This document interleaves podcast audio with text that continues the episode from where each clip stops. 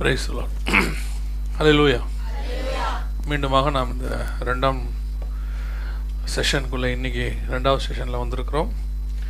கர்த்தர் கிருபையாக நமக்கு இந்த நாட்களை தந்தார். தொடர்ச்சியாக நாம் வேத வசனங்களை பார்த்து கொண்டே இருக்கிறோம். இப்பொழுதும் நாம் ஒரு வசனத்தை வாசித்து கத்தருடைய வார்த்தைக்கு நிறைய கடந்து போக போகிறோம். வாசியுங்கள். வெளிப்படுத்தின விசேஷம் பதிமூன்றாம் அதிகாரம் பதினாறாவது வசனத்தை வாசிங்க வெளிப்படுத்தல் பதிமூன்று பதினாறை வாசிங்க அது சிறியோர் பெரியோர் ஐஸ்வர்யவான்கள் தரித்திரர் சுயாதீனர் அடிமைகள் இவர்கள் யாவரும் தங்கள் தங்கள் வலது கைகளினாவது வலது கைகளிலாவது நெற்றிகளிலாவது ஒரு முத்திரையை பெறும்படிக்கும். கண்களை மூடுவோம். நல்ல தகப்பனை சர்வ வல்லமை உள்ள ஆண்டவரே இந்த அருமையான நாட்களுக்காய் ஸ்தோத்திரம். இந்த மாலை வேளையிலும் உடைய கிருபை வெளிப்படும்படி நாங்கள் செபிக்கிறோம் காலையிலிருந்து இம்மட்டுமாய் நடத்தின தேவன் இனிமேலும் நீ நடத்த வல்லமுள்ளவராய் இருப்பது ஸ்தோத்திரம். இந்த மாலை வேளையிலும் நீர் எங்களோடு கூட பேசுவீராக இடைபடுவீராக உம்முடைய வசனத்தினால் இடைக்கட்டுவீராக உடைய வல்ல மகிமைப்படட்டும். எங்கள் ஆண்டவர் இயேசுவின் நாமத்தில் பிதாவே. லேலூயா வெளிப்படுத்தின விசேஷம் பதிமூன்றாம் அதிகாரம் பதினெட்டாவது வசனத்திலிருந்து நாம் பார்க்க போகிறோம். பதினாறாவது வசனத்தில் தங்கள் தங்கள் வலது கைகளிலாவது நெற்றிகளிலாவது ஒரு முத்திரையை பெறும்படிக்கு அப்படின்னு பார்த்தோம். பதினாறாவது பதினேழாவது பதினெட்டாவது வசனத்தினுடைய தீர்க்க தரிசனம் நிறைவேறுதலாக ஆதார் அட்டையை பற்றி பார்த்தோம். அதோட விளக்கங்களை பார்த்தோம். மிருகத்தின் முத்திரை அப்படிங்கிறது ஒரு அரசாங்கத்தினுடைய முத்திரை அப்படின்னு பைபிளில் இருக்குது இந்த அரசாங்கத்தின் முத்திரையாக ஒவ்வொரு நாடிலும் இப்படிப்பட்ட அட்டைகள் கொடுக்கப்படுகிறது. இப்படிப்பட்ட அட்டைகள் கொடுக்கப்படுது. இது நம்ம ஊரில் ஆதார் அட்டைன்னு சொல்லுவாங்க. ஒவ்வொரு ஊர்லேயும் இப்படி இதுக்கு ஒரு அட்டை உண்டு. ஐசி அப்படின்னு சொல்லுவாங்க. இது அமெரிக்காவில் கொடுக்கறது இது பஹ்ரைனில் கொடுக்கறது. இது வந்துட்டு ஐரோப்பாவில் கொடுக்கறது இது மலேசியாவில் கொடுக்கறது. அந்த மாதிரி நம்ம நம்ம ஊர்லேயும் ஒன் கார்ட் சிஸ்டம் அப்படின்னு கொண்டு வந்து இந்த ஆதார் அட்டை தான் இனி எல்லாமே. அதான் இனிமேட்டு உங்களுக்கு என்ன இருக்காது. வேறு எந்த அட்டையுமே இருக்காது. உங்கள் கையில் இருக்கக்கூடிய ஒரு அட்டை சிஸ்டம் இருக்காது. ஒரே ஒரு அட்டை தான் இருக்கும்.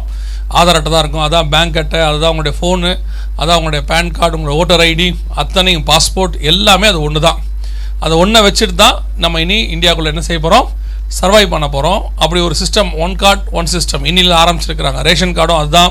அப்புறம் நம்முடைய டோல் கார்டு அதுதான். எல்லாமே அது ஒன்று தான் அதை இந்த இன்ஃப்ராஸ்ட்ரக்சரை உருவாக்குறதுக்கு தான் அவங்க ஏறக்குறைய ஒரு பன்னெண்டு வருஷம் எடுத்திருக்கிறாங்க. இந்த இன்ஃப்ராஸ்ட்ரக்சரை உருவாக்குறது உடனே ஆன்டி கிரைஸ்ட் கவர்மெண்ட்டுக்கு பிஜேபி போகுது காங்கிரஸ் போகுது. என்னை பொறுத்த வரைக்கும் எல்லாருமே ஒன்றுக்கு தான் வேலை செய்கிறாங்க அதாவது இவங்களுக்குள்ள கொள்கைகளில் என்ன வேறுபாடு இருந்தாலும் ஆன்டி கிரைஸ்ட் கவர்மெண்ட்டை பற்றின பார்க்கும்போது இவங்க அத்தனை பேரும் ஒரே மாதிரி தான் வேலை செய்வாங்க. அதில் எந்த மாற்று கருத்தும் இல்லை. இவர் வரதுக்கு முன்னாடி சொன்னார் ஆதாருக்கு பதிலாக அதை விட நல்லது நான் அவனுக்கு கொண்டு வருவேனாரு அவர் அதை என்ன செஞ்சுருக்கிறாரு? டெவலப் பண்ணி தான் கொண்டாந்துருக்கிறார். அதனால் இந்த நம்மளை பொறுத்த வரைக்கும் இந்த அரசியல் கேம் இதுக்குள்ள நம்ம என்ன செய்யக்கூடாது? போகவே கூடாது. ஏமாந்துருவோம். ஏன்னா நமக்கு இதில் ஒரு பெரிய கேம் என்னென்னா ஒருத்தர் நல்லவர் மாதிரியும் ஒருத்தர் கெட்டவர் மாதிரியும் நமக்கு என்ன செஞ்சிருவாங்க? காட்டிட்டு ரெண்டு பேருமே ஒரு ஆளுக்கு வேலை செய்கிறவங்க தான். அதான் நம்ம ஏசுநாதருக்கு பக்கத்தில் ரெண்டு திருடன் தூங்குவான். நம்ம ஒருத்தனுக்கு என்ன பேர் வச்சுருப்போம்? ஒரு திருடனுக்கு பேர் என்னது? நல்ல கல்லன். அதை டிஃப்ரென்ஷியேட் பண்ணி பார்க்கறதுக்கு அந்த கல்லனுக்கு பேர் என்னது? நல்ல கல்லன். அப்போது இந்த மாதிரி அட்டை நம்ம எல்லாருக்கும் கொடுக்கப்படுது. இந்த அட்டை தான் நமக்கு என்னவா மாறப்போகுது? வலது கைக்கும் அந்த பதினாறாவது வசனம். வலது கைக்கும் நெத்திக்கும் முத்திரையாக மாறப்போகுது. எப்படி முத்திரையாக மாறப்போகுது அப்படின்னு கேட்டிங்கன்னா இப்போ இனிமேட்டு எல்லா இடத்துக்கும் நீங்கள் என்ன கொண்டு போகணும்? ஒரு அட்டை கொண்டு போகணும். ஒரே ஒரு அட்டை தான். அதை நீங்கள் கொண்டு போகணும். இந்த அட்டையை கொண்டு போய் எல்லா இடத்துலையும் நீங்கள் காட்டணும். அதே நேரத்தில் இந்த அட்டை தொலைந்து விட்டால் என்ன ஆகும்? இந்த அட்டை தொலைஞ்சிட்டா காணாமல் போயிடுச்சுன்னா இல்லை யாராவது திருடிட்டு போயிட்டாங்கன்னா இன்னொன்று விஷயம் இருக்குது. இப்போ இந்த அட்டைக்கு ஒரு பாஸ்வேர்டு இருக்குது இப்போ எல்லா அட்டைக்கும் நீங்கள் என்ன வச்சுருக்கிறோம்? பாஸ்வேர்டு வச்சுருக்கிறோம். இப்போ இந்த அட்டைக்கு ஒரு பாஸ்வேர்டு இருக்கும். பாஸ்வேர்டு மறந்துட்டால் என்ன ஆகும்? ஃபர்கெட் பாஸ்வேர்டு இந்த மாதிரி நிறைய பிரச்சனை இருக்குது உங்களுக்கு ஒரு இந்தியாவில் வந்து ஒரு சட்டம் உண்டு. அது உங்களுக்கு தெரியுமான்னு தெரியாது. நீங்கள் உங்களுடைய அரசாங்கத்துக்கிட்டேருந்து வாங்கக்கூடியதான மானியம் லோன் இது எல்லாத்துக்கும் நீங்கள் ஆதார் நம்பரை தப்பாக கொடுத்தா பத்தாயிரரூவா ஃபைன் இருக்குது அந்த உங்களுக்கு அது அது தெரியுமா தெரியாதுன்னு தெரியாது. ஆஸ் பர் ரூல் வந்து ஆதார் தப்பான நம்பரை நீங்கள் கொடுத்துட்டிங்கன்னா என்ன இருக்குது? பத்தாயிரரூவா ஃபைன் இருக்குது அப்போது இந்த மாதிரி மறந்து போய் கொடுக்குறவங்க இருக்கிறாங்க. தெரியாமல் கொடுக்குறவங்க இருக்கிறாங்க. அட்டை தொலைஞ்சு போகிறவங்க இருக்கிறாங்க. அந்த மாதிரி நேரத்தில் இவங்களை எல்லாம் கண்காணிப்பது எப்படி? அப்படின்னு சொல்லி ஒரு பெரிய என்ன நடந்தது? ஒரு பெரிய ஆலோசனை நடந்தது. ஏன்னு சொன்னால் நம்ம உலகத்தில் எது எல்லாத்தையும் மறப்போம். மறக்காமல் இருக்கவே மாட்டோம். நமக்கு அதான் சொல்லுவாங்க மறதிங்கிறது யூனிவர்சல் வியாதிம்பாங்க. இல்லையா? நான் தான் நம்மகிட்ட இருக்க பெரிய கொடுமை என்னென்னா எதை மறக்கணுமோ அதை மறக்க மாட்டோம். எதை மறக்கக்கூடாதோ அதை மறந்துடுவோம் நம்மகிட்ட இருக்க பிரச்சனை அதுதான் அப்போது இந்த மறதி இருக்கிற இந்த மாதிரி சுச்சுவேஷனில் இப்போ ஆதார் அட்டையை கொண்டு போகாமல் விட்டுட்டோம்னா அங்கே போகிற வேலை என்ன செய்யாது? நடக்காது. இப்போ ட்ரெயினில் போகிறோம் ஐடி கேட்குறாங்க திடீர்னு ஆதார் அட்டை இல்லை. நம்ம என்ன செய்ய முடியாது? அதுக்கப்புறம் ட்ராவல் பண்ண முடியாது ஃபைன் போடுவாங்க இப்படி பிரச்சனை இருக்குது ஒருவேளை நம்மளுடைய பர்ஸை யாரோ திருடிட்டாங்க அது உள்ள தான் நம்ம கார்டு வச்சுருப்போம். அப்போ என்ன பண்ண முடியும்? அந்த மாதிரி பிரச்சனைகள். அப்போது இந்த கார்டும் அட்டையும் இப்போ என்னவாக இருக்குது? தனி சாரி கார்டும் நம்மளும் இப்போ என்னவாக இருக்கிறோம்? தனித்தனியாக இருக்கிறோம். இது தனித்தனியாக இருக்கிற நம்மளை என்ன செஞ்சிடணும்? ஒன்றாக இணைச்சிட்டோம்னா நாம் இருக்கிற வரைக்கும் காடு இருக்கும். நாம் இல்லைன்னா காடு இல்லை. அப்போ என்ன செய்யலாம் அப்படின்னா ஒரே ஒரு வழி தான் அதுக்கு இருக்குது என்ன வழி அப்படின்னு கேட்டிங்கன்னா நம்ம உடம்போடு கூட அந்த காடை என்ன செய்வது? இம்ப்ளான் பண்ணுவது. உடம்போடு நம்ம காடை நம்ம கூட வச்சிடுறது. வச்சிட்டோம்னா நம்ம போகிற இடத்துக்குலாம் அந்த காடு வரும். நமக்கு தேவையே படாது. அதுவே தானாகவே நமக்குள்ள டிஃபால்ட்டாக இருக்கும். அப்படி ஒன்று செஞ்சிடணும்னு முடிவு பண்ணாங்க. ஆனால் காடு ரொம்ப பெருசு. சைஸ் அதை கொஞ்சம் சைஸ் மாற்றி அவங்க என்ன செய்கிறாங்க நம்ம உடம்புக்குள்ளே வைக்கிறதுக்கு இப்படி ஆக்கியிருக்கிறாங்க. இதுக்கு பேர் பயோசிப் அப்படின்னு பேர். இதோட அப்டேஷன்ஸ் எல்லாத்தையும் நம்ம இன்றைக்கி பார்க்க போகிறோம். இதை பற்றி நீங்கள் ஏற்கனவே பார்த்துருப்பீங்க. ஆனால் இப்போ நம்ம அதோட அப்டேஷன்ஸை பார்க்க போகிறோம் இந்த பயோசிப் என்பது என்ன அப்படின்னு கேட்டிங்கன்னு சொன்னால் உங்களுடைய ஆதார் அட்டைக்கு மாற்றாக வரப்போகுது இதுதான். இதுதான் லாஸ்ட் டெக்னாலஜி இப்போது மோடி வந்து ஒரு காரியம் சொன்னார். அவர் அவர் தேர்தல் வாக்குறுதியில் ஒன்று சொன்னார். நீங்கள் பார்த்துருப்பீங்களான்னு தெரியாது. நாங்கள் ஆதார் அட்டைக்கு பதிலாக அதை விட அட்வான்ஸ்டு டெக்னாலஜி ஒன்று கொண்டு வருவோம் அப்படின்னு சொன்னார். ஏன்னா ஆதார் கொண்டு வந்தது காங்கிரஸ். அதுக்கு பதிலாக நாங்கள் என்ன செய்வோம்? அட்வான்ஸ்ட் அந்த அட்வான்ஸ் வேற ஒன்றும் இல்லை இதுதான். இதுக்கு பேர் பயோ சிப் அப்படின்னு பேர். பயோ சிப் அப்படின்னா பயோமெட்ரிக் சிப் அப்படின்னு அர்த்தம். பயோமெட்ரிக் அப்படின்னா நம்ம உடம்புல நம்மளை கண்டுபிடிக்கிறதுக்கு என்னென்ன இருக்குதோ அது எல்லாத்துக்கும் பேர் என்னது? பயோமெட்ரிக் இப்போ உதாரணமாக நம்ம கை ரேகை கண் ரேகை காலில் பார்த்தோம் இல்லையா? கால் ரேகை உதடு ரேகை நம்முடைய பிளட் குரூப்பு டிஎன்ஏ இதெல்லாமே என்னதில் வரும்? பயோமெட்ரிக்கில் வரும். இப்போ அதே மாதிரி தான் இதுவும் நம்ம உடம்புல இந்த சிப்பை வச்சாச்சுன்னா இது வந்து என்னவா மாறிடும்? ஒரு பயோமெட்ரிக் ஐடியாக மாறிடும். அப்போ அதனால தான் இதுக்கு பேர் என்ன வச்சிருக்கிறாங்க? பயோ சிப்புன்னு பேர். ஒரு சிலர் இந்த வெரி சிப்புன்னு சொல்லுவாங்க. வெரிஃபிகேஷன் சிப் அதனால வெரி சிப்புன்னு சொல்லுவாங்க. இது வந்து பார்க்கறதுக்கு தான் கொஞ்சம் படத்தில் பெருசாக உங்களுக்கு ஒரு பெரிய டேப்லெட் மாதிரி இருக்குது ஆக்சுவலி இதோடைய சைஸ் என்னென்னு கேட்டிங்கன்னா சாதாரணமான ஒரு அரிசியை விட கொஞ்சம் பெருசு. அரிசினா நீங்கள் பாசுமதி அரிசிக்கு போயிடக்கூடாது இப்போ வர பாசுமதி அரிசிலாம் சேமியாவில் பாதி இருக்கிற மாதிரி இருக்குது அது இப்போ எப்படி அரிசியாக அது கொண்டு எப்படி கொண்டு வந்தாங்கன்னு தெரில அன்றைக்கெலாம் பார்க்குறோம் சேமியாவுக்கும் அரிசிக்கும் ஒரு டிஃப்ரென்ஸும் இல்லை. பெருசு பெருசாக தான் இருக்குது. கேட்டால் அது பாசுமதி அரிசி ஸ்பெஷலுங்கிற விலை கம்மியாக இருக்காண்ணா கவனிங்க அப்போது இது வந்து நார்மல் அரிசியை விட கொஞ்சம் பெருசு. அப்போ இது வந்துடைய அளவு வந்து பார்த்தீங்கன்னா seven mm to eleven mm seven mm to eleven எம்எம்னா எவ்வளோ பெருசு இருக்குன்னா உங்கள் கை ரேகை இருக்குது பார்த்தீங்களா கை இருக்கு இல்லையா? ஆள்காட்டி விரல். இதில் மேலேருந்து இந்த நடு இந்த ஒரு கோட் இருக்குது பாருங்கள் இல்லை? இது எவ்வளோ தெரியுமா? உனக்கு தான் வேலை இல்லை இதெல்லாம் பார்த்து வச்சுருப்பேன் எங்களுக்குமா வேலை இல்லை அப்படின்றீங்களா? ஒரு ஒரு பையன் அந்த மாதிரி கேள்வியே கேட்டான். இது இல்லாமல் ஒருத்தன் அளந்து உட்காந்துருப்பான் அப்படின்னா. கேவனிங்க இது மேலேருந்து இது வரைக்கும் என்ன இருக்குன்னா ரெண்டரை இருபத்தஞ்சி சாரி ரெண்டரை சென்டிமீட்டர் இருபத்தஞ்சி எம்எம் இது. மேலேருந்து இது வரைக்கும். இது வந்து லெவன் எம்எம் அப்படின்னா இதில் பாதி இருக்கும் இவ்வளோ தான் இருக்கும். பயோசிப் கவனிங்க இது மேலே இருக்கிறது மிருகங்களுக்கு போடுறது. கீழே இருக்கிறது மனுஷங்களுக்கு போடுறது. இது உள்ள மூணு முக்கியமான பார்ட்ஸ் இருக்குது. டிரான்ஸ்ஃபார்மர் அப்படின்னு ஒரு டிரான்ஸ்போண்டர் அப்படின்னு சொல்லுவாங்க ஒரு கருவி. ரெண்டாவது அதை கண்காணிக்கக்கூடிய ஆர்எஃப்ஐடி சிப் காலைல பார்த்தோமே ஒரு மஞ்சள் கலர் இந்த ஆர்எஃப்ஐடி சிப் ஒன்று இருக்கும். மூணாவது லித்தியம் பேட்டரி ஒரு சின்ன பேட்டரி ஒன்று இது உள்ளே இருக்கும். அதுதான் நம்மளை இயக்க வைக்கிறது. இந்த மூணுமே இருக்கும். இந்த சிப்பை வந்து ஃபஸ்ட்டு என்ன பண்ணாங்கன்னா மிருகங்களுக்குலாம் போட்டு என்ன பண்ணாங்க? செக் பண்ணாங்க. என்ன காரணம்னா மனுஷனுக்கு போகிறதுக்கு முன்னாடி என்ன செய்யணும்? மிருகங்களுக்கு போட்டு செக் பண்ணணும். இந்த மாதிரி பார்த்தீங்கன்னு சொன்னால் நாய்களுக்கு இந்த மாதிரிலாம் போட்டு செக் பண்ணாங்க.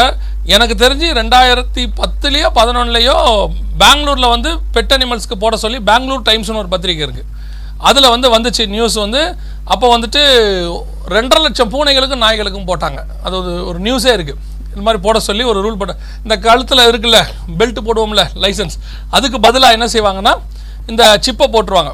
என்ன காரணம்னா இப்போ மனுஷனை காணாமல் கண்டுபிடிக்கிறது கஷ்டமாக இருக்குது. அவங்கவுங்க வந்து என்ன பண்ணுவாங்கன்னா நாயை கம்ப்ளைண்ட் பண்ணுவாங்க. அவங்களுக்கு இதை கண்டுபிடிக்கிறது ரொம்ப கஷ்டம். எந்த எந்த நாய் பின்னாடி ஓட முடியும் அவங்களால பாவம். அப்போ ஏன்னா இப்போ இருக்கிற பிரச்சனையில்.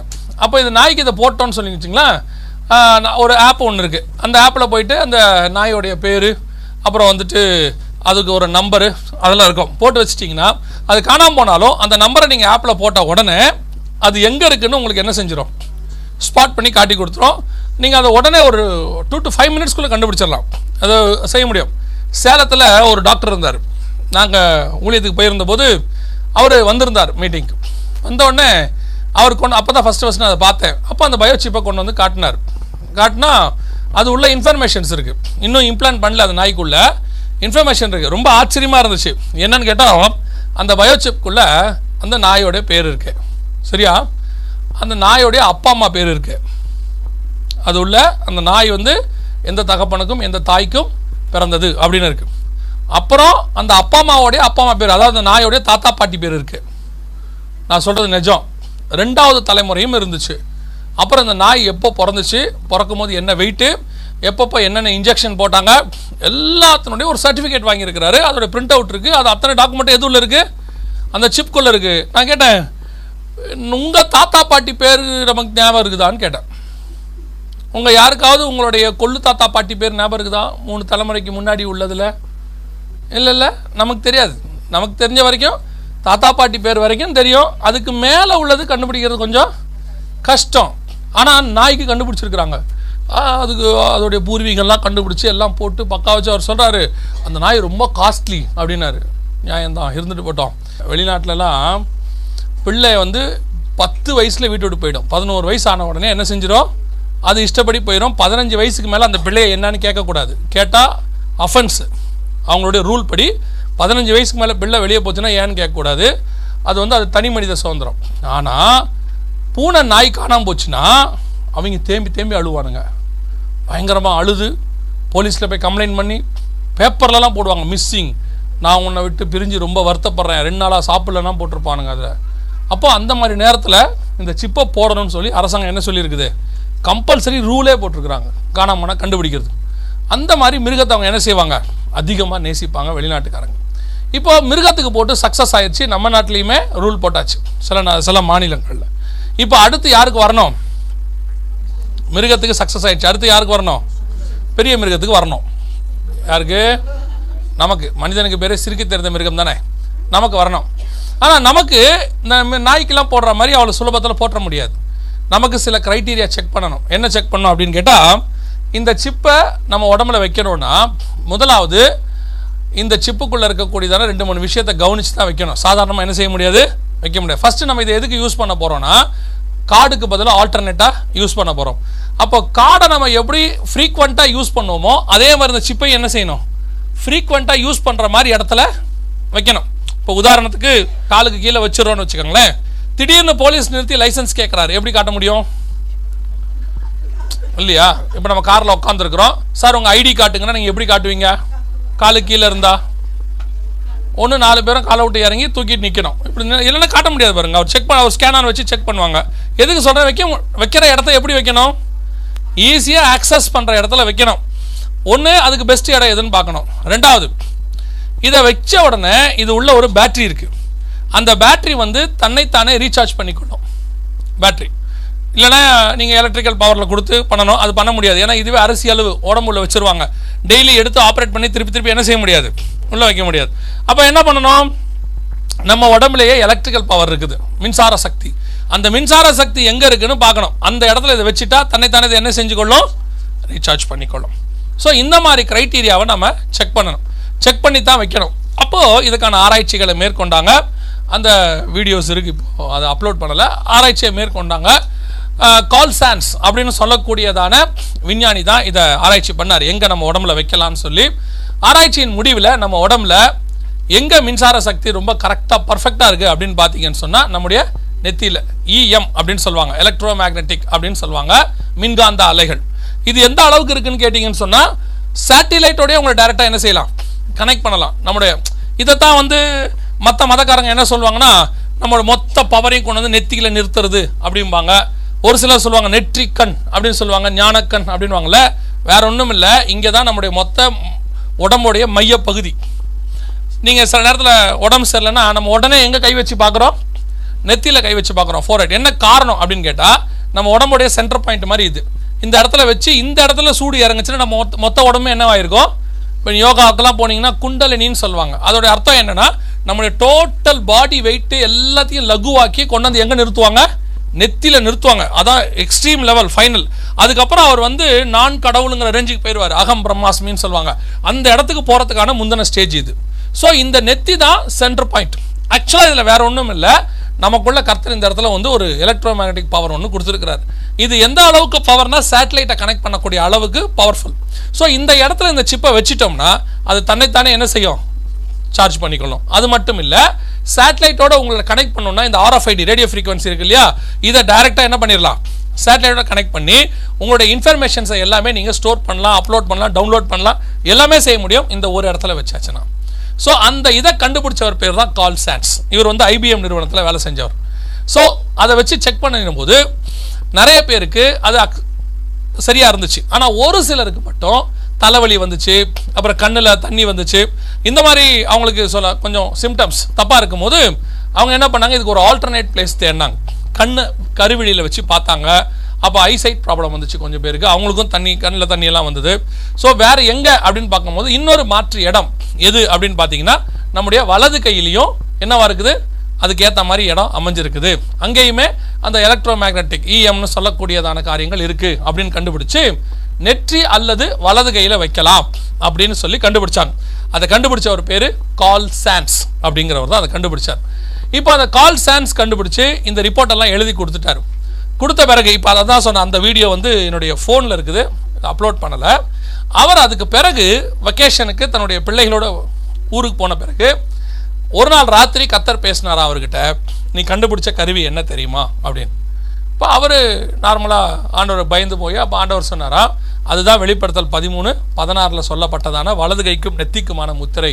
அவர் அந்த ஃபோர் அண்ட் அந்த ரைட் ஹேண்டுங்கிறத வார்த்தையை பார்த்த உடனே மனுஷன் அழுது ஒப்பு கொடுத்து கடைசி வரைக்கும் ஒரு சுவிசேஷத்தை அறிவிக்கிறவராக உலகம் எங்கும் போய் நான் தான் அந்த கருவியை கண்டுபிடிச்ச ஆளு. உலகத்தின் முடிவு வந்துருச்சுன்னு சொல்லி அதை உலகம் எங்கும் சொல்லிட்டு இருந்தார். அவர் சொன்ன ஒரு வீடியோ அவர் பேசின ஒரு வீடியோவே எங்கிட்ட இருக்குது செல்ஃபோனில் இருக்குது அவரை பற்றி கேள்விப்படும் போது இதே பெங்களூருக்கு ஒரு சபையில் வந்து அவர் பிரசங்கம் பண்ணியிருக்கிறார். மூணு நாள் வந்திருக்கிறாரு சாட்சி சொல்லியிருக்கிறாரு. அந்த ஒரு சாட்சியில் இதையும் சொல்லியிருக்கிறார் அவர். இங்கேயும் வந்திருக்கிறார். பெங்களூருக்கும் கர்நாடகாவுக்கும் வந்திருக்கிறார். ஸோ இப்போது உங்கள் ஆதார் அட்டைக்கு ஆதார் அட்டைக்கு மாற்றாக வலது கையிலும் நெற்றியிலும் வைக்கக்கூடியதான முத்திரை இப்போ என்னவாக இருக்குது? தயாராக இருக்குது. இப்போ தான் அந்த வீடியோ. இப்போ நீங்கள் பார்க்கக்கூடிய இந்த வீடியோ வந்து டிஸ்கவரி சேனலில் வந்தது. இப்போ இந்த அம்மாவுக்கு வந்து அந்த பயோ சிப்பை உடம்புல என்ன செய்ய போகிறாங்க வைக்க போகிறாங்க பார்த்தீங்கன்னு சொன்னால் அவ்வளோதான் இந்த இடத்துல வச்சுருவாங்க. ஒரு தேர்ட்டி செகண்ட்ஸ்குள்ளேயே வச்சுருவாங்க. இன்ஜெக்ட் பண்ணி. இப்போ அந்த கையில் அது வந்துருச்சு. இப்போ இது கருவிக்கு பேர் ஸ்கேனார்னு பேர். இந்த கருவிக்கு பேர் ஸ்கேனார் அப்படின்னு பேர். இங்கே பாருங்க. சவுண்ட் வேண்டாம். நான் சொல்லும்போது போது மட்டுமே இப்போ இந்த கருவிக்கு பேர் ஸ்கேனார்னு பேர். அந்த கைக்கு மேலே வச்சு ஸ்கேன் பண்ண உடனேயே அந்த கைக்குள்ளே இருக்கிற சிப்பில் இருக்கக்கூடிய இன்ஃபர்மேஷன்ஸ் அத்தனையும் அது என்ன செய்யும்னு கேட்டிங்கன்னு சொன்னால் இமிடியேட்டாக அப்படியே உங்களுக்கு எடுத்து கொடுத்து கம்ப்யூட்டரில் கொண்டு வந்துடும் அதான் இப்போ நீங்கள் பார்க்குறீங்க இந்த கருவிக்கு பேர். ஸ்கேனார்னு பேர். இப்போ அது கைக்குள்ளே இருக்கிறத எல்லாத்தையும் ஸ்கேன் பண்ணி எதிரில் உள்ள சிஸ்டமில் கொண்டாந்துரும் இதை நான் உங்களுக்கு இன்னொரு வீடியோவில் காட்டுறேன். கர்த்தர் சொன்னபடி வலது கைக்கும் நெத்திக்குமான முத்திரை அதாவது வெளிப்படுத்தின விசேஷம் பதிமூன்றாம் அதிகாரம் பதினாறாவது வசனம் நம் காலத்தில் நம் கண்களுக்கு முன்பாக நூறு சதவீதம் ஆமென்றும் ஆமென் என்றும் நிறைவேறி விட்டது அல்லேலூயா. இனி காலம் கண்டிப்பாக செல்லாத் ஆயிரத்தி தொள்ளாயிரத்தி எண்பதுகளில் இது எல்லாம் புழக்கத்துக்கு வந்து கண்டுபிடிப்பு வந்து இப்போ நம்ம காலத்தில் ஃப்ரீக்வெண்ட்டாக எல்லா இடத்திலும் எல்லாருக்கும் வைக்க வேண்டும் என்கிற அந்த ஸ்டேஜ் ஏன்னா பைபிளில் ஆண்டவர் வெளிப்படையாக கொடுத்துருக்கிறார். பதிமூணு பதினாறில் எல்லாருடைய வலது கையிலையும் நெத்திலையும் வைப்பாங்கன்னு வெளிப்படையாக கொடுத்ததுனால இதை ஜனங்க ஏற்றுக்கொள்ள மாட்டாங்க அப்படின்னு ஒரு புத்தகத்தில் நான் படிச்சிருக்கிறேன். ஆனால் ஆண்டவர் சொல்லியிருக்கிறாரு கடைசி காலத்தில் ஜனங்க என்ன செய்வாங்க? ஏற்று கொள்வாங்க எப்படி ஏற்றுக்கொள்ள போகிறாங்க அதற்கான அந்த டைம்லைன் எப்படி கொண்டு வந்தாங்க எல்லாத்தையும் அப்படிங்கிறதா இப்போ நாம் இப்போ பார்க்க போகிறோம். ரெண்டாம் உலக யுத்தத்தின் போது இதே மாதிரி ஒரு சம்பவம் நடைபெற்றது. நல்லா கவனிச்சுக்கொள்ளுங்க. இதே மாதிரி ஒரு சம்பவம் ரெண்டாம் உலக யுத்தத்தின் போது நடைபெற்றது. என்ன நடந்தது அப்படின்னு கேட்டிங்கன்னா எல்லா யூதருடைய கையிலையும் இப்படி ஒரு அஞ்சு இலக்க நம்பர் போட்டாங்க. இந்த பாருங்க. இது ஒரு முத்திரையாகவும் அஞ்சு இலக்க நம்பர் இந்த அஞ்சு இலக்க நம்பரை என்ன பண்ணுவாங்கன்னு கேட்டிங்கன்னு சொன்னால் இந்த பேர் ஹாலோகாஸ்ட் மிஷின் அப்படின்னு பேர். அதாவது கொலைகார கருவி.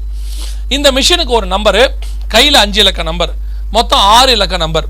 இந்த ஆறு இலக்க நம்பரை தான் யூதர்களுக்கும் ஜெர்மனிக்காரங்களுக்கும் போட்டு வித்தியாசத்தை உண்டாக்கி வெறும் யூதர்களை மட்டும் அறுபது லட்சம் யூதர்களை கொலை பண்ணாரு ஹிட்லர்.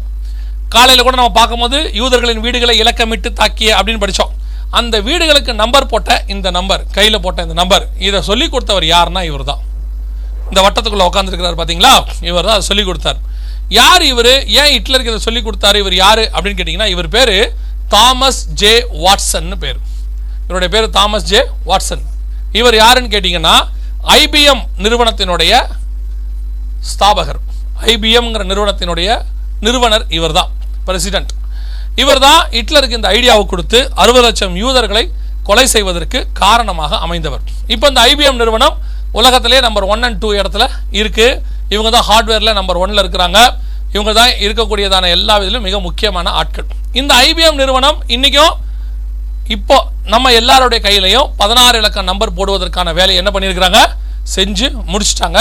என்ன பண்ணியிருக்கிறாங்கன்னு பாருங்கள் இது இப்போ அமெரிக்காவில் வரக்கூடியதான ஒரு விளம்பரம். அமெரிக்க டிவியில் வரக்கூடியதான ஒரு விளம்பரம்.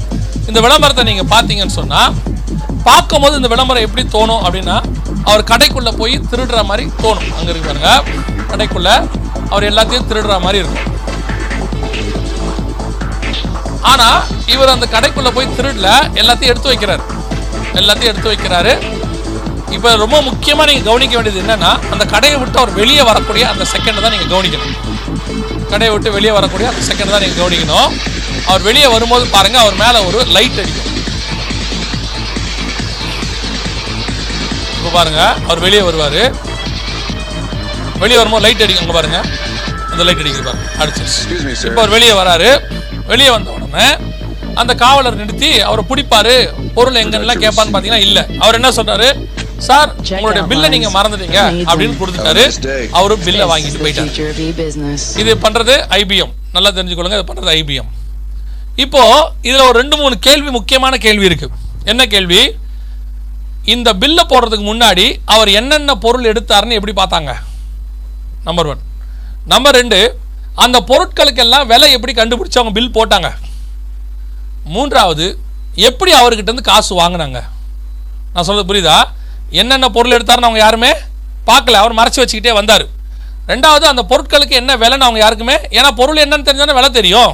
தெரியாது. மூணாவது அதுக்கான பணத்தை அவங்க வாங்கிட்டாங்க. எப்படி வாங்கினாங்க? ஏன்னா பில்லு கொடுத்துருக்குறாங்க பாருங்க. எப்படி பணம் வாங்கினாங்க? அப்படின்னு கேட்டிங்கன்னா ஒரே ஒரு விஷயம் சிம்பிள் விஷயம். என்னென்னா இப்போ அவருடைய நெத்திலையோ கையிலையோ என்ன இருக்குது? சிப் இருக்கு.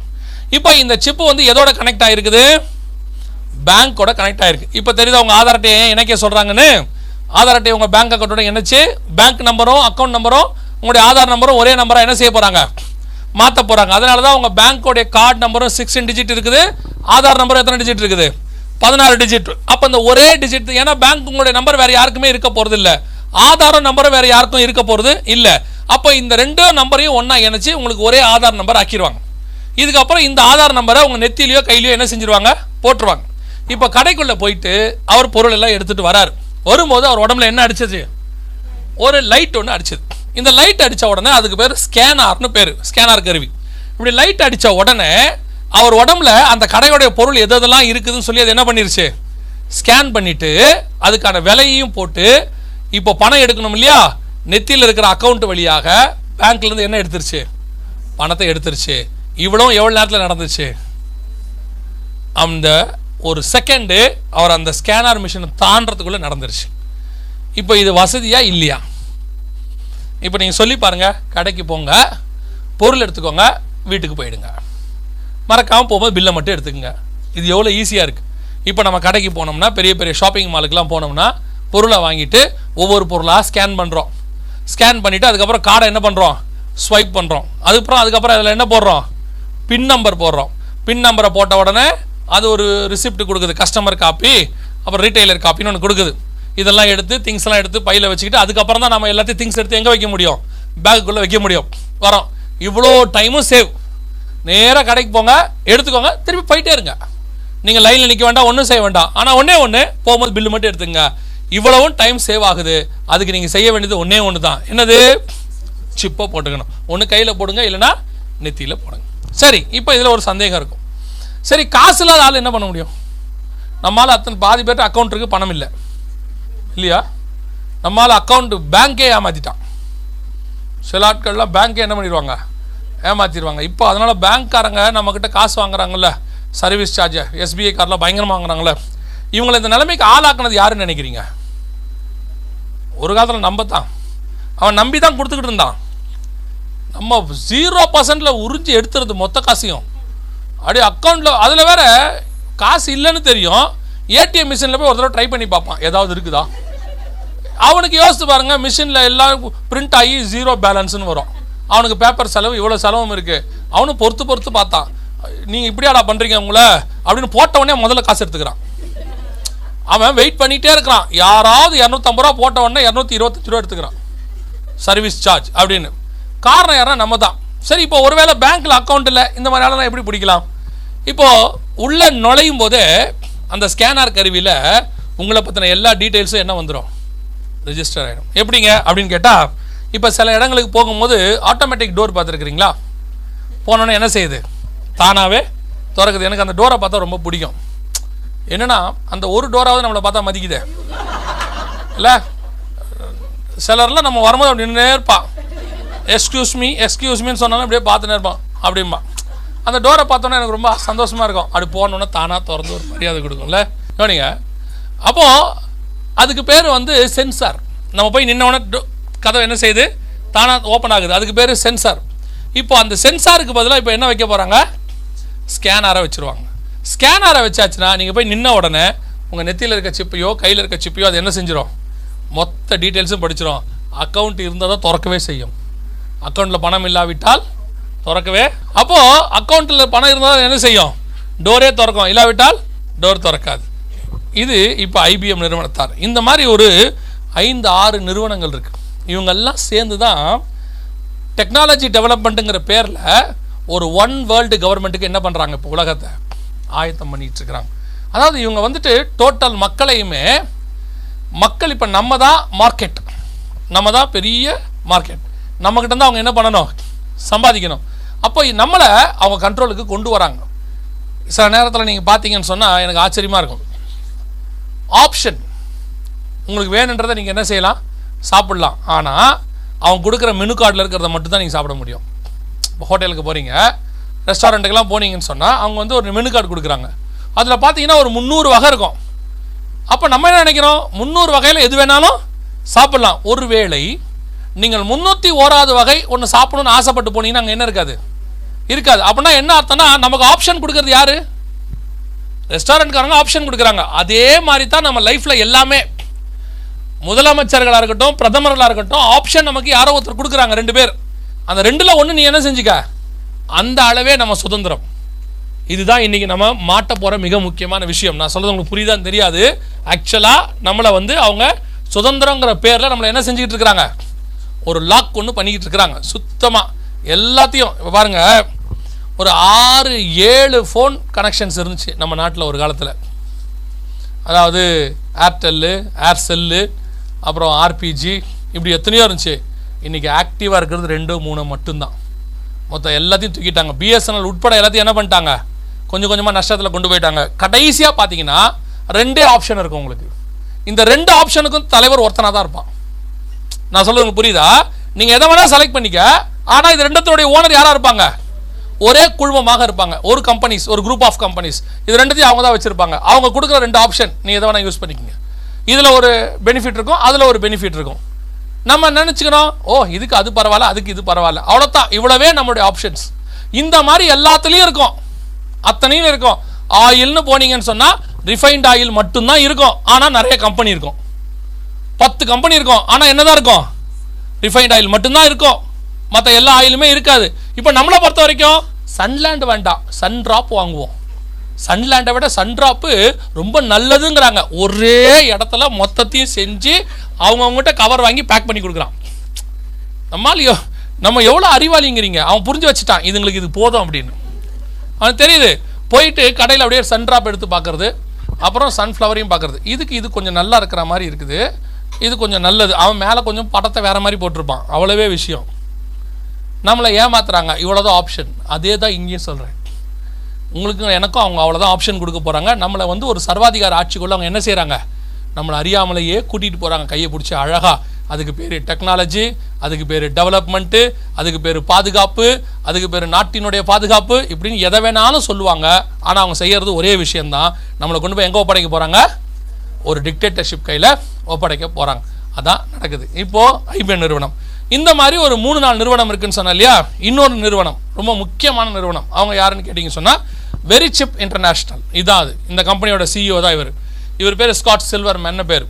இவருடைய கையில் இப்போ வந்து சிப் இருக்குது இப்போ அவர் ஸ்கேன் பண்ணுறாரு பாருங்க. ஸ்கேன் பண்ண உடனே எதிரில் உள்ள சிஸ்டத்தில் இவரை பற்றின எல்லா டீட்டெயில்ஸும் அதில் வந்துடும் இதுதான் நான் சொன்னேன். இன்னொரு வீடியோவில் காட்டுறேன்னு சொன்னேன் இல்லையா? ஸ்கேன் பண்ண உடனே எதிரில் உங்கள் ஃபோட்டோ இப்போ உங்கள் ஆதார் அட்டையில் இருக்கக்கூடிய ஃபோட்டோ வந்துருச்சு. ரெண்டாவது நம்பர் பதினெட்டு இலக்க நம்பர் பேர் நம்முடைய டெசிக்னேஷன் இது உள்ளே நீங்கள் போக போக போக உங்களை பற்றின எல்லா டீட்டெயில்ஸும் இருக்கும். அத்தனையும் இருக்கும். ஒரு ஒரே செகண்டில் எதிரில் வந்துடும் இந்த வெரி சிப் இன்டர்நேஷ்னல் அப்படின்னு சொல்லக்கூடிய இவர்கள் தான் உலகம் முழுவதும் இதை மார்க்கெட் பண்ணுறவங்க இந்த ஐபிஎம் நிறுவனம் இருக்கு இல்லையா? அவங்க தான் அதோடைய மேனுஃபேக்சர்ஸ் இவங்க தான் அதை மார்க்கெட் பண்ணுறவங்க இவங்க ஏறக்குறைய எனக்கு தெரிஞ்சு ரெண்டாயிரத்தி பன்னிரெண்டுலேயே நூற்றி இருபது நாடுகளுக்கு மேலே மார்க்கெட் பண்ணிட்டாங்க. எல்லா நாட்டிலையுமே இந்த சிப்பு தயாராக இருக்குது திருப்பியும் சொல்கிறேன் அரசாங்கத்துக்கு தெரியாது ஏதோ புது டெக்னாலஜி இப்படிலாம் நினைக்காதீங்க. நாங்கள் ரெண்டாயிரத்தி எட்டுலேருந்தே இந்த டாக்குமெண்ட்ஸை கொடுத்துக்கிட்டு இருக்கிறோம். ஒவ்வொரு நாடும் எவ்வளோ எவ்வளோ ரெண்டாயிரத்தி எட்டில் வாங்கி வச்சாங்கன்ற டிப் அந்த டீட்டெயில்ஸ் வரைக்கும் நாங்கள் கொடுத்துருக்குறோம். அத் நூற்றி இருபது நாடு ரெண்டாயிரத்தி பன்னிரெண்டுலேயே வாங்கிட்டாங்க. இவங்க போய் அந்தந்த நாடுகளோட கூட டைப் பண்ணி சேல்ஸ் பண்ணிட்டாங்க. இப்போ இவங்க இந்த வெரிச்சிப் இன்டர்நேஷ்னல் இந்தியாவிலேயே ஃபேக்ட்ரி ஓப்பன் பண்ணாங்க. இந்தியாவில் ஃபேக்ட்ரி ஓப்பன் பண்ணி தெற்காசிய நாடுகளுக்கு ஹெட்டு தெற்காசிய நாடுனா எட்டு நாடு இருக்குது. நம்ம எல்லாருக்கும் தெரியும். சவுத் ஈஸ்டர்ன் கண்ட்ரிஸ்னு சொல்லுவாங்க. இந்த எட்டு நாடுகளுக்கும் இந்தியா தான் தலைமை. இந்தியாவில் தான் இந்த மேனுஃபேக்சர் இருக்குது இங்கே மேனுஃபேக்சர் ஆகி தான் எல்லா நாடுகளுக்குமே போகுது. அதுலேயும் குறிப்பாக சவுத் இந்தியாவில் இந்த பெங்களூர் தான் அதுக்கு தலைமை பீடம். இதோடைய மெயின் ஃபேக்ட்ரி தமிழ்நாட்டில் தான் இருக்குது. திருமலை செயலையும் ஸ்ரீபெருமந்தூர்லேயும் இருக்குது அந்த நான் சொல்கிறது ஒரு பதினஞ்சு பன்னெண்டு வருஷத்துக்கு முன்னாடியே ஒரு வருஷத்துக்கு இருபது லட்சம் சிப் அடிப்பாங்க. மேனுஃபேக்சர் நடந்துச்சு. இப்போ இன்னும் இன்க்ரீஸ் பண்ணியிருக்கிறாங்க. இவங்க தான் ஸ்காட் சில்வர்மேன் என்று சொல்லக்கூடியதான அதோடைய கம்பெனி சிஇஓ இது வந்து வெரி சிப் இன்டர்நேஷ்னல் அப்படின்னு சொல்லக்கூடிய இந்த நிறுவனம் தான் இவங்க வந்து மார்க்கெட் பண்ணவங்க. எல்லாத்துக்கும் மார்க்கெட் பண்ணக்கூடியவங்க. இந்த மாதிரி இன்னும் ஒரு நாலு நிறுவனம் இருக்குது அதாவது மான்டெக்ஸ் அப்படின்னு ஒரு நிறுவனம் இருக்குது கிரேக்க நிறுவனம். மணி இன் ரைட் ஹேண்ட் அப்படின்னு பேர். அதுக்கு பிறகு வந்து மோட்டரோலா அப்படின்னு ஒரு கம்பெனி இருக்குது மாஸ்டர் கார்டு அப்படின்னு மாஸ்டர் கார்டு கேள்விப்பட்டிருக்கிறீங்களா? மாஸ்டர் கார்டு கேள்விப்பட்டிருக்கீங்களா? இந்த மாஸ்டர் கார்டுக்காரங்க தான் இதுக்கான இவங்கெல்லாம் சிஸ்டர் கன்சர்ன்ஸ் இவங்கெல்லாம் உப நிறுவனங்கள் ஒன்றுக்கு ஒன்று குறிப்பாக விசுவாசிகளுக்கு நான் எப்பவும் சொல்கிறது நான் இப்போ ஒரு ஆலோசனையாக சொல்கிறேன் தயவுசெய்து கிரெடிட் கார்டு என்ன செய்யாதீங்க. வச்சுருக்காதீங்க. கிரெடிட் கார்டு வேண்டாம். கிரெடிட் கார்டு நல்லது அல்ல. கிரெடிட் கார்டு வந்து உங்களை வருகையில் போக விடாமல் தடுப்பதற்கு பிசாசு கொண்டு வந்ததான மிக முக்கியமான ஆயுதங்களில் மிக முக்கியமானது ஒன்று. ஏன்னா அவன் மறைச்சி உங்களுக்கு எதுவுமே சொல்லலை. அவன் நேரடியாக சொல்கிறான் அதுக்கு பேர் என்னது? கடன் அட்டை. இந்த கடன் அட்டையை ஏன் வாங்கணும்? எதுக்காக வாங்கணும்? நம்ம ஆட்கள் கொஞ்சம் பேர் சொல்லுவாங்க. இல்லைங்க கிரெடிட் கார்டு இல்லாட்டி ட்ராவலிங்க்கு கொஞ்சம் கஷ்டம். சில கா சில இடத்துல கிரெடிட் கார்டு கேட்குறாங்க எனக்கு தெரிஞ்சு இந்த கிரெடிட் கார்டு இல்லாமல் நீங்கள் சர்வை பண்ண முடியும். நான் கிரெடிட் கார்டே கிடையாது. கிரெடிட் கார்டு வந்த காலத்துலேருந்தே எனக்கு கிரெடிட் கார்டு கிடையாது. அப்போ எனக்கு கொடுக்க மாட்டாங்க இப்போ நான் வாங்குறதில்ல. கிரெடிட் கார்டை இல்லாமல் நீங்கள் டிக்கெட் புக் பண்ணலாம் எல்லாமே செய்யலாம். வெறும் டெபிட் கார்டிலே வாழ்க்கை என்ன செய்ய முடியும்? ஓட்ட முடியும். வெறும் கிரெடிட் கார்டு வேணும் அப்படிங்கிறதெல்லாம் மஸ்டெல்லாம் கிடையாது. இந்த கிரெடிட் கார்டு எப்படி பைபிளுக்கு அகைன்ஸ்ட் ஆகுது அப்படின்னா எல்லா இடத்திலும் இயேசு புதிய ஏற்பாடு பழைய ஏற்பாடு எல்லாத்திலும் தெளிவாக ஒரு வார்த்தை சொல்கிறாரு நீயோ கடன் கொடுப்பாய் கடன் வாங்காதிருப்பாய் அப்படின்னு இருக்கு. பழைய ஏற்பாட்டில் ஆண்டவர் வந்து நீயோ கடன் கொடுப்பாய் கடன் வாங்காதிருப்பாய்னு இருக்கு. புதிய ஏற்பாட்டில் இன்னும் வசனம் தெளிவாக இருக்கு. அன்பில் ஒன்றை தவிர வேற எதிலும் கடன் படாதிருப்பீர்களாக இப்போ நமக்கு என்ன பிரச்சனை? ஏன் கடன் வாங்குறோம்? அப்படின்னு கேட்டால் நாம் லைஃப் ஸ்டைலை நாம் செட் பண்ணுறோம் இப்படி இருக்கணும். அவங்கள பார்த்து இவங்கள பார்த்து சொந்தக்காரங்களை பார்த்து அண்ணன் தம்பிகளை பார்த்து மற்ற ஊழியக்காரங்களை பார்த்து இன்றைக்கி வந்தவங்களாம் கார் வாங்கிட்டா நாம் இன்னும் பைக்லேயே போயிட்டு இருக்கிறோமே. நேற்று வந்தவங்களாம் சச்சி கட்டிட்டா நாம் இன்னும் சச்சி கட்டாமல் இருக்கிறோமே. அக்கா தங்கச்சிங்கெல்லாம் அதை வாங்கிட்டாங்க இதை வாங்கிட்டாங்கன்னு சொல்லி அவங்க ஊருக்கு போகிறாங்க வெளிநாட்டுக்கு டூர் போகிறாங்க நம்ம எங்கேயும் போகாமல் இருக்கிறோமேனு கடனை வாங்கி எருசலேமுக்கு போகிறது கடன் வாங்கி எருசலேம் போனதுனாலேயே நீ வருகையில் போக போகிறதில்ல நிஜம் அதான். எதுக்கு சொல்கிற கடன் ஒரு பிசாசினுடைய ஆயுதம். ஆண்டவர் கடன் எங்கேயுமே என்ன செய்ய சொல்ல? வாங்க சொல்லலை. கடன் வாங்கி ஊழியம் கூட பண்ண சொல்லலை. உங்ககிட்ட என்ன இருக்கோ அதுக்கு ஊழியம் பண்ணுங்க. கையில் மைக் கொடுத்தா மைக்கில் பேசுங்க. மைக் இல்லையா வெறும் வாயில் பேசுங்க. கேட்குற வரைக்கும் கேட்கட்டும் கடன் வாங்கி மைக் வாங்காதீங்க. ஏன்? ஆண்டவர் ஒரு நாள் அப்படி சொல்லவே இல்லை. நான் சொல்லுவேன் கர்த்தர் ஒரு திட்டத்தை கொடுத்தால் அதற்கு தேவையான பணத்தையும் அவரே கட்டளையிடுவார். நாம் கடன் வாங்க வேண்டிய அவசியம் கிடையாது. ரெண்டாயிரத்தி நாலில் நான் வெளிநாட்டில் வேலை பார்த்துட்டு இருக்கும்போது ஒரு ஊழியக்காரங்க வந்தார் தமிழ்நாட்டில் இருந்து. அப்போ அவர் வந்துட்டு அந்த இடத்துல பிரசங்கம் பண்ணும்போது அவர் சொன்ன வார்த்தை என்னென்னா நான் கர்த்தருக்காக பதினஞ்சு வருஷமாக ஊழியம் பண்ணுறேன் எனக்கு இப்போ இருக்கிறது ரெண்டரை லட்ச ரூபா கடன். நான் ஊழியம் பண்ணி எனக்கு கிடைச்சது இந்த கடன் தான் அப்படின்னு சொன்னார். எனக்கு அது கேட்கும் போதே மனசுக்கு ரொம்ப வருத்தமாக இருந்துச்சு. கடன் வாங்கி கர்த்தர் ஊழியம் பண்ண சொன்னாரா? ஒரு இடத்துலையாவது சொன்னாரா? கடன் வாங்க வேண்டிய அவசியமே இல்லை. இப்போ ஏ இப்போ ஒரு ஒரு மூத்த போதகர் என்கிட்ட கோச்சிக்கிட்டார் இதை சொன்ன உடனே. கடன் வாங்காமல் எப்படி தம்பி இருக்க முடியும்? வாழ்க்கையில் எத்தனை சுச்சுவேஷனில் கடன் வாங்க வேண்டியது கடன் வாங்குற சுச்சுவேஷன் வரும். ஏசுநாதருக்கே வந்துச்சு. பைபிளில் ஏசுநாதருக்கே கடன் வாங்குற சுச்சுவேஷன் வந்துச்சு. ஆனால் கடன் வாங்கக்கூடாது என்பது தான் சத்தியம். ஏசுக்கிட்ட வந்து கேட்குறாங்க நீங்கள் டேக்ஸ் கட்ட மாட்டீங்களா? அப்படின்னு கேட்குறாங்க இப்போ ஏசுக்கிட்ட என்ன இல்லை? காசு இல்லை. இப்போ ஏசுக்கிட்ட ரெண்டு ஆப்ஷன் இருக்குது என்ன ஆப்ஷன் இருக்குன்னா நம்பர் ஒன் அவர் என்ன பண்ணியிருக்கலாம் மத்தியு கிட்ட சொல்லி இல்லை யாராவது டீஷர்கிட்ட சொல்லி போய் சகேயு நூற்றுக்கு அதிபதி யார்கிட்ட என்ன செய்யுங்க? நான் கேட்டேன்னு சொல்லி ஒரு அஞ்சு வெள்ளி பணம் வாங்கிட்டு வாங்க. இல்லை ஒரு வெள்ளி பணம் வாங்கிட்டு வாங்க. மீட்டிங்க்கு தான் உள்ளே போகிறோம் யாராவது ஒருத்தர் ஆஃபரிங் கொடுப்பான். ரிட்டர்னில் என்ன பண்ணிடலாம்? கொடுத்துடலாம் அப்படின்னு சொல்லலாம். இப்போ ஏசு கேட்டால் சகையை தர வர மாட்டாரா? அள்ளி கொடுப்பாரு. இயேசுக்கு நிறைய பணக்காரங்களை தெரியும். உங்களுக்கு தெரியுமா? சீமோன்னு ஒரு பணக்காரனை தெரியும். சகைவை தெரியும். நூற்றுக்கு அதிபதியை தெரியும். ஏரோதின் காரியதரிசிகளை தெரியும். எல்லாம் எவ்விருவை தெரியும்? நிறைய பணக்காரங்களை தெரியும். ஏசு நினச்சிருந்தா என்ன பண்ணியிருக்கலாம் கடன் வாங்கியிருக்கலாம் ரெண்டாவது ஆப்ஷன் ஏசு என்ன பண்ணியிருக்கலாம் மத்தியை கூப்பிட்டு டேக்ஸ் டிபார்ட்மெண்ட்லேருந்து அவர் விஆர்எஸ் கொடுத்துட்டு வந்திருக்கிறாரு. ஏன்னா வேலையை விட்டு தானே வந்திருக்கிறாரு விட்ட மினிஸ்ட்ரிக்கு எப்பா உனக்கு தெரிஞ்ச டேக்ஸ் டிபார்ட்மெண்ட்டில் இருக்கிற ஆள் யாராவது இருக்கிறாங்களான்னு பாரு. அவங்ககிட்ட என்ன செய்ய? பார்த்து நீ கொஞ்சம் என்ன செய்ய? பாஸ்டர் ரொம்ப நல்லவர். வல்லவர். நிறைய அற்புதம்லாம் செஞ்சுருக்கிறாரு. அவரை கொஞ்சம் உள்ளே போக விடுங்க. ரிட்டர்னில் காணிக்க கொடுத்துருவாரு. நம்ம ஃப்ரெண்டு தான் அவர். இல்லைன்னா நான் வேணால் அவர் வர வரைக்கும் இங்கே உட்காந்துக்கிறேன் அவர் மினிஸ் அப்படி தானே சொல்ல சொல்லியிருப்போம். அந்த ஆப்ஷனும் கிடையாது. ஏசுநாதர் சொன்னது என்ன தெரியுமா? போய் மீன் வாயை பாருன்னார். அவரோட அர்த்தம் என்ன? கடன் வாங்குற சுச்சுவேஷன் வரும். இல்லாமை வரும். குறைவுகள் வரும். பணம் கொடுக்கறதுக்கு ஆளும் இருக்கும். ரெக்கமெண்ட் பண்ணுறதுக்கு ஆளும் இருக்கும். ஆனால் நீங்களும் நானும் நோக்கி பார்க்க வேண்டியது கர்த்தருடைய கரத்திலிருந்து அற்புதத்தை நோக்கி பார்க்கணும். நான் சொல்கிறேன் அற்புதமும் அதிசயமாய் இன்னைக்கும் சந்திப்பதற்கு கர்த்தர் வல்லமையுள்ள தேவனாக இருக்கிறார். இன்னைக்கும். நான் நான் என்ன வச்சே சொல்லுவேன். ஒரு ப்ராஜெக்டை கர்த்தர் நம்மகிட்ட கொடுக்குறாருன்னா அந்த ப்ராஜெக்டை நிறைவேற்றுவதற்கான எல்லாவற்றையும் பொருளாதாரத்தை கொடுப்பதற்கு கர்த்தர் வல்லமையுள்ள தேவனாக இருக்கிறார். ஆசாரிப்பு கூடாரத்தை கத்தர் எங்கே கட்ட சொன்னார் தெரியுமா? வனாந்தரத்தில் கட்ட சொன்னார். ஒரு நாள் எனக்கு ஆண்டவர் அதை உணர்த்தினார். வனாந்தரத்தில் ஆசாரிப்பு கூடாரத்தை கட்ட சொல்கிறாரு ஆனால் ஆசாரிப்பு கூடாரத்தை கட்ட சொல்லும் போது ஆண்டவர் சொல்கிற வார்த்தை என்ன தெரியுமா? இந்த கல்லு போடு. இந்த கல்லை யூஸ் பண்ணு. பசும் பொன் தகட்டடி. இந்திர நீளத்தை போடு. அந்த ஸ்க்ரீன் இப்படி இருக்கணும். ஏங்க இவ்வளவும் எங்கெங்க கிடைக்கும்? இவ்வளவும் வனாந்தரத்தில் எங்கேயாவது கிடைக்குமா? அவர் சொல்லும் போது சொல்கிறாரு பன்னெண்டு கல் பதிக்கணும்பா. பன்னெண்டு கல்லும் ஒவ்வொன்றா இருக்கணும். முத்து வைடூரியம் மரகதம் இந்திரநீலம் இப்படி இருக்கணுங்கிறாரு. இவ்வளோ ஸ்பெசிஃபை பண்ணி சொல்கிறீங்களே நாங்கள் வனாந்தரத்தில் எங்கே போய் வாங்குவோம்? இப்போ சொன்னால் கூட உங்கள் ஊரில் சொன்னால் கூட அவ்வளவும் கிடைக்காது இப்போது பெங்களூருக்கு போன பர்ச்சேஸ் பண்ணுறதுக்கு ஆனால் ஏசு எங்கே? ஆண்டவர் எங்கே சொல்லியிருக்கிறாரு?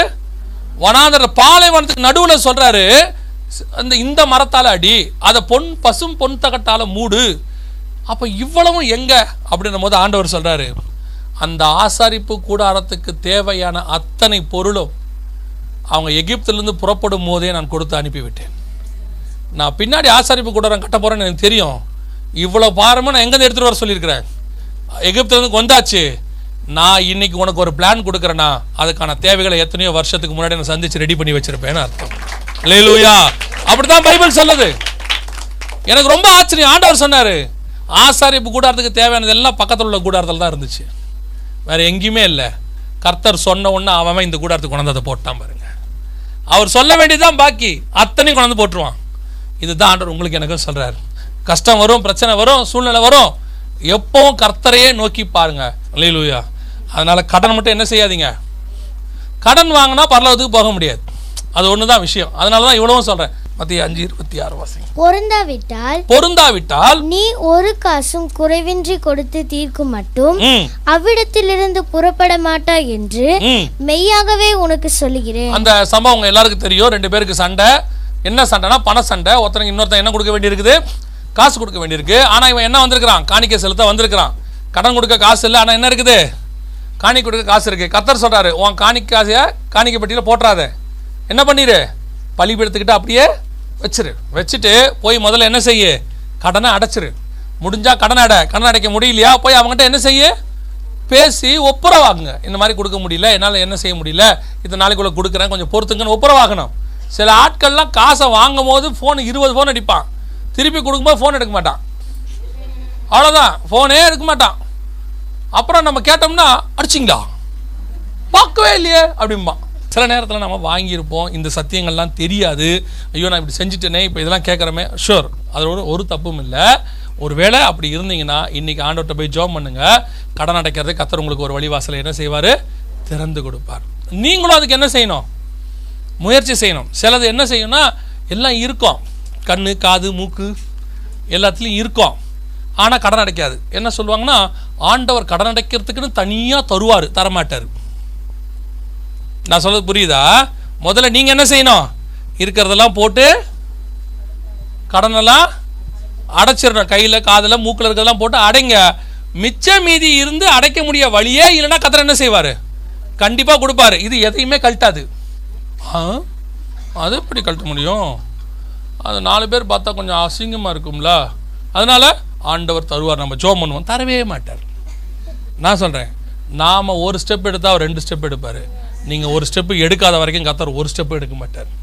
நிறைய பேருக்கு அப்படி ஒன்று இருக்குது அவங்க தனியாக எடுத்து வச்சுருப்பாங்க. அதை கொடுக்க மாட்டாங்க. ஆண்டவர் என்னத்துக்கு கொடுக்கணும்? எக்ஸ்ட்ராவாக கொடுக்கணும். முதல்ல போய் இன்றைக்கி ஒப்புரவாகுங்க ஆண்டவரோட.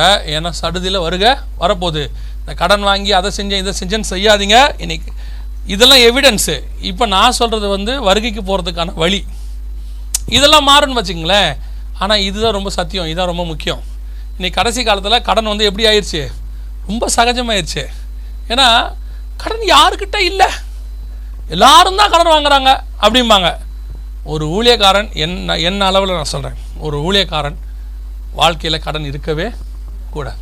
ஒரு கடன்காரன் வாசலில் வந்து நின்று என்ன செய்யக்கூடாது? நீங்கள் இவ்வளோ தரணுமே. அப்படின்னு கேட்கவே கூடாது. அதுதான் ஊழியக்காரனுக்கு கௌரவம். பரவாயில்ல ஓடு வீட்டில் கூட இருந்துட்டு போகலாம் கஷ்டப்பட்டுட்டு கூட போகலாம் ஒன்றும் பிரச்சனை இல்லை. ஆனால் நம்ம வீட்டு வாசலில் ஒருத்தன் வந்து என்ன செய்யக்கூடாது? கத்தக்கூடாது. அதான் கத்தர் நம்ம கொடுத்துருக்கிற கௌரவம். அல்லேலூயா இப்போது இந்த மாஸ்டர் கார்டு ரொம்ப கேர்ஃபுல்லாக இருந்து கொள்ளுங்க இவங்கெல்லாம் ஒரு ஒரு பிசாசினுடைய தூதர்கள் மாதிரி உங்களை பிடிச்சி வைப்பாங்க. நீங்கள் பருகு வருகையில் போகும்போது அப்படியே மேலே வருவீங்க டேக் ஆஃப் ஆவீங்க எக்காலம் கேட்டு. உடனே பிசாஸ் சொல்லுவான் சாரை விட்டுட்டு போங்கம்பான். உடனே தூதன் சொல்லுவான் ஏன் அவர் விட்டுட்டு போக சொல்கிற அவர் நீதிவான். இவன் சொல்லுவான் நான் சொல்கிறேன் அவர் பரிசுத்தவான். ஆனால் ஹெச்டிஎஃப்சி பேங்க்குக்கு பாக்கி இருக்குது நிறைய பேர் ரிலையன்ஸில் ஃபோன் பேசிட்டு தூக்கி அடித்தவனாக இருக்கான். தெரியுமா உங்களுக்கு? ரிலையன்ஸில் ஆரம்பத்தில் ஃபோன் வந்த உடனே ஆயரூவாய்க்கு பேசிட்டு ரெண்டாயிரரூவாய்க்கு பேசிட்டு ஃபோனை என்ன பண்ணிட்டாங்க? தூக்கி அடிச்சிட்டாங்க ரிலையன்ஸ்காரன் எப்படி கண்டுபிடிப்பான்? ரிலையன்ஸ்காரன் அவன் வந்து அந்த நஷ்ட கணக்கு காட்டி அவன் தப்பிச்சிருவான். ஆனால் நீங்கள் எந்த கணக்கு காட்டி தப்பிப்பீங்க? கணக்கு பார்க்குற கர்த்தர் ஒருத்தர் இருக்கிறாரே. எதுக்கு பிசாசு உங்களை விட்டு வச்சிருக்கிறான்னு நினைக்கிறீங்க? நிறைய பேர் நினச்சிட்டு இருக்கிறாங்க. ரிலையன்ஸ் மறந்துருச்சு. நாம அந்த காலத்தில் ஃபோன் வந்த புதுசில் ஐநூறுரூவாய்க்கு ஒரு ஃபோனு ஐநூற்றம்பது ரூபாய்க்கு ரெண்டு ஃபோனு கொடுத்தாங்க. வாங்கி பத்தாயிரம் ரூபாய்க்கு பில்லு பேசிட்டு ஃபோனை தூக்கி அடிச்சிட்டோம். ரிலையன்ஸ்காரன் மறந்துட்டான் ரிலையன்ஸ்காரன் மறந்துட்டா? பிசாசு மறக்கல. இன்னும் அக்கௌண்ட் இருக்கு. செட்டில்மெண்ட் ஆகாமல் அப்படி வருகையில் டேக் ஆஃப் ஆகாமல் சொல்லுவான் சாரை விடுங்க. சாரை விட்டுட்டு போங்க. ஏன்? ரிலையன்ஸுக்கு இன்னொரு ஐயாயிரம் பாக்கி இருக்கு. ஹெச்டிஎஃப்சிக்கு ஆயிரரூபா பாக்கி. சிலருக்குலாம் அந்த கடன் வாங்குறதுங்கிறது ஒரு ஹாபி மாதிரி. எவனை பார்த்தாலும் காசு கேட்பான். ஒரு ஐநூறுரூவா இந்த குர்றாம்பான் ரொம்ப ஜாக்கிரதை கடன் பிசாசுடைய ஆயுதம். வேறு எதுவுமே கிடையாது. ஸோ இந்த மாதிரி கம்பெனிகள்லாம் சேர்ந்து அந்திகிறிஸ்துவின் ஆட்சிக்கு என்று தங்களை என்ன செய்கிறாங்க ஆயத்தப்படுத்துகிறாங்க. இதான். இப்போது அந்த வசனம் வாசிங்க. வெளிப்படுத்தின விசேஷம் பதிமூன்றாம் அதிகாரம் பதினாறாவது வசனத்தை வாசிங்க. பதிமூணு பதினாறு வாசிங்க. அது சிறியோர் பெரியோர். ஃபர்ஸ்ட் யாருக்கு போடுறாங்க? சிறியோர். சிறியோருக்கு போட போறாங்க. இப்போ சிப்பு போடுறது முடிவாகி போச்சு. வலது கைக்கு நெத்திக்கின்றது கன்ஃபார்ம் ஆகி போச்சு. அது செய்கிற கம்பெனி எல்லாம் பார்த்துட்டோம். இப்போ ஃபர்ஸ்ட் யாருக்கு போட போறாங்க? இது ரெண்டாம் உலக யுத்தத்தின் போது யூதர்களுக்கு சின்ன பிள்ளைகளுக்கு ஹிட்லர் போட்டது. அஞ்சு இலக்க நம்பர் கையில். இப்போ அதே ஆட்கள் ஐபிஎம் ஆட்கள் இப்போ பெரியவங்களுக்கும் போடுறதுக்கான வேலையை பார்த்துருக்குறாங்க. யார்? இந்த வெரிச்சிப் நிறுவனம். நான் சொன்ன பாருங்க அந்த சிஇஓ அந்த நிறுவனமோ ஆஸ்ட்கோங்கிற கம்பெனி ஆஸ்ட்கோனா ஆஸ்திரேலியன் கம்பெனி அப்படின்னு அர்த்தம். ஏயுஎஸ்டி ஆஸ்திரேலியன் கம்பெனி அப்படின்னு அர்த்தம். இவங்க எல்லாம் சேர்ந்து install infant protection system in Portugal. அதாவது பிள்ளைகளுக்கு பிறந்த உடனே என்ன செய்ய போகிறாங்க இந்த இம்ப்ளாய்மெண்ட் கையில் போடுறதுக்கான எல்லா உத்தரவையும் அரசாங்கத்துக்கிட்ட இருந்து வாங்கியிருக்கிறாங்க. இது அதற்கான டாக்குமெண்ட் எப்படி போட போகிறாங்க என்ன பண்ண போகிறாங்க அப்படின்னு கேட்டிங்கன்னு சொன்னால் இப்போ நம்ம பிள்ளைகளுடைய கையிலேயே நீங்கள் பார்த்துருப்பீங்கன்னு நினைக்கிறேன். ஒரு மார்க் ஒன்று இருக்கும் லெஃப்ட் ஹேண்டில் பார்த்துருக்குறீங்களா? அதுக்கு நம்ம நிறைய பேர் சொல்லுவோம். என்ன சொல்லுவோம்? தடுப்பூசி பிசிஜி அப்புறம் வேக்சின் இந்த மாதிரி நிறையா சொல்லுவோம். இந்த தடுப்பூசி இதெல்லாம் போடுறாங்கல்ல ஏன் இது மட்டும் மார்க் ஆகுதுன்னு தெரியுமா உங்களுக்கு? இதுக்கப்புறம் நிறைய இன்ஜெக்ஷன் போட்டாங்கல்ல அதெல்லாம் என்ன ஆகலை? மார்க் ஆகலை. அதே பிள்ளைக்கு நம்ம எவ்வளோ இன்ஜெக்ஷன் போட்டோம். இதை மட்டும் போட்டு இப்படி திருகி விடுவாங்க. கையில் அது என்னவா மாறும்? மார்க்காக மாறும். ஏன் மார்க் ஆச்சு? ஏன் அதை அப்படி பண்ணாங்க? அப்படின்னு கேட்டிங்கன்னா நம்ம ஆட்கள் ஒன்றும் சொல்ல மாட்டாங்க.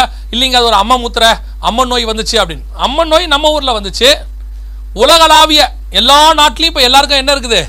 லெஃப்ட் ஹேண்டில் இப்படி ஒரு மார்க் இருக்குது இது என்ன மார்க் அப்படின்னு கேட்டிங்கன்னு சொன்னால் ஆயிரத்தி தொள்ளாயிரத்தி இருபதுகளில் முதலாம் உலக யுத்தம் முடிஞ்ச உடனே பிள்ளைகளுக்கு அந்த யுத்தத்துக்கு பிறகு பிறந்த குழந்தைகள் அந்த யுத்தத்துக்கு முன்னாடி உள்ள குழந்தைங்க ஏன்னு சொன்னால் அந்த யுத்தத்தில் தான் முதல் முதல்ல விமானம் பயன்படுத்தப்பட்டது.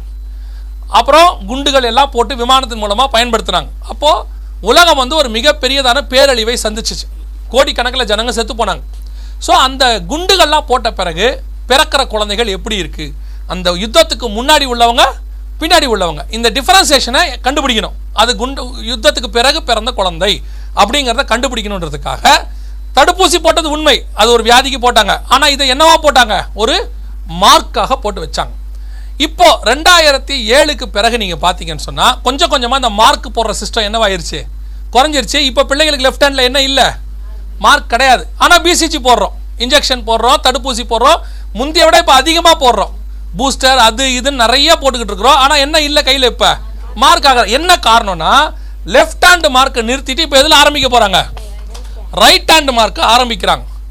ரைட் ஹேண்ட் மார்க் ஆரம்பிச்சாச்சு பல நாட்டில். இந்த பாருங்க. இது all European new born babies will be micro chipped from two thousand sixteen டிசம்பர்னு சொல்லியிருந்தாங்க. எல்லா பிள்ளைகளுக்கும் வலது கையில் இந்த சிப்பை ரெண்டாயிரத்தி பதினாறு. அதுவும் எல்லா கிளினிக்குக்கும் சொல்லியிருந்தாங்க. எல்லா கிளினிக்கு எல்லாம் இங்கே இருக்கு பாருங்க. இந்த chip also been in impress GPS sensor task in micro disposable battery every two years in state clinics போட சொல்லி இது வந்து யூரோப்பியன் யூனியனில் சட்டமாகவே போட்டாச்சு. போட சொல்லி. ஆனால் இன்னும் இந்த கொரோனா வைரஸ்லாம் வந்ததுனால இப்போ என்ன பண்ணி வச்சிருக்கிறாங்க? கொஞ்சம் ஸ்டாப் பண்ணியிருக்கிறாங்க இந்த கொரோனா வைரஸே அதுக்காக தான் வந்துச்சுன்னு ஒரு ஒரு விஷயம் இருக்கு. எதனால? அப்படின்னு கேட்டிங்கன்னா இந்த கொரோனா வைரஸில் இது வரைக்கும் செத்து போனவங்களுடைய லிஸ்ட் டபிள்யூஹெச்ஓ ரிப்போர்ட் படி பத்து லட்சம் பேர். அதாவது முந்தானத்து வரைக்கும் செத்து போனவங்க எவ்வளோ? ஒன் மில்லியன் பீப்புள் செத்து போயிருக்கிறாங்க. அஃபிஷியலி அன்அஃபிஷியலி நமக்கு தெரியாது. ஏன்னா எந்த நாடுமே என்ன கணக்கு கொடுக்காது. சரியான கணக்கு கொடுக்காது. அதுவும் இந்தியா கொடுக்கவே கொடுக்காது. நீங்கள் அதெல்லாம் நீங்கள் இந்தியா கணக்கெல்லாம் நீங்கள் கணக்காகவே என்ன செய்யக்கூடாது? வச்சக்கூடாது. நம்ம ஆட்கள் அவ்வளோ பெரிய உண்மை விளம்பிகள்னு வச்சுக்கோங்களேன். ஸோ இப்போது சைனாவில் அப்புறம் இட்டாலியிலலாம் பல்காக கொண்டு போய் புதைச்சாங்க எல்லாரையும். ஏன்னா கொரோனாவில் என்ன செய்ய முடியாது? தனிப்பட்ட முறையில் புதைக்கக்கூடாதுன்னு சொல்லி பல்காக கொண்டு போய் புதைச்ச போது இப்போது அவங்கக்கிட்ட இந்த ரெக்கார்டெல்லாம் இப்போ கன்ஃபியூஸ் ஆயிடுச்சு நிறைய ரெக்கார்ட்ஸ் யார் சில இடத்துலலாம் போய் தேடி பார்க்கும்போது ஒரே வீட்டில் ஆறு பேரெல்லாம் செத்து போயிருந்துருக்கிறாங்க ரொம்ப நாளைக்கு முன்னாடி. பாடிலாம் டெட் பாடிலாம் அழுகி போயிருந்துருக்குது. யார் என்னன்னே இப்போ தெரியல. இப்போ கண்டுபிடிக்கிறாங்க சூடான் போன்ற நாடுகள்லாம் இப்போ நடக்குது. பல கிராமங்களில். ஸோ இப்போ திருப்பியும் அவங்க என்ன கொண்டு வரணும்? ஒரு நியூவாக ஒரு கணக்கெடுப்பு நடத்தணும். வேர்ல்டு வைடு உலகளாவிய. இப்போ எப்போ நடத்த போகிறாங்கன்னா கொரோனா வைரஸினுடைய தாக்கம் முடிஞ்ச பிறகு தான் செய்ய முடியும். கொரோனா வைரஸ் இல்லை. இப்போ அதனால மரணம் இல்லை. ஒரு பச ஒரு நாட்டிலையும் கொரோனா வைரஸ்னால மரணம் இல்லைன்னு எப்போ சுச்சுவேஷன் வருதோ அப்பத்துல தான் என்ன செய்ய முடியும்? எல்லா நாடும் கணக்கெடுப்பு நடத்த முடியும். ஏன்னா இப்போ கணக்கெடுக்க ஆரம்பிக்கும் போது திடீர் திடீர்னு முந்நூறு பேர் நானூறு பேர் செத்துருவாங்க. ஸோ இப்போ கணக்கெடுப்பு நடத்த மாட்டாங்க. ஸோ இப்போ என்ன செய்ய போகிறாங்க ரெண்டாயிரத்தி இருபத்தி ஒன்றுலேருந்து கணக்கெடுப்பு ஆரம்பிக்க போகுது. அந்த கணக்கெடுப்புக்கு அவங்க ஒரு மிக மிக முக்கியமான வேக்சின் கண்டுபிடிச்சிருக்கிறாங்க. நீங்கள் கேட்டிருப்பீங்க கேட் ஃபவுண்டேஷன்ஸ் பில்கேட்ஸோடைய ஃபவுண்டேஷன் அவங்க தான் ஏறக்குறைய ஒரு பதினாலு கம்பெனிக்கு என்ன பண்ணியிருக்கிறாங்க? பண உதவி செஞ்சுருக்கிறாங்க. இப்போ அந்த பில்கேட்ஸ் ஃபவுண்டேஷன் வழியாக புதுசாக ஐடி டுவெண்ட்டி டுவெண்ட்டி அப்படின்னு ஒன்று கொண்டாந்துருக்கிறாங்க. இங்கே இருக்கு பாருங்க. இதுக்கு பேர் ID twenty twenty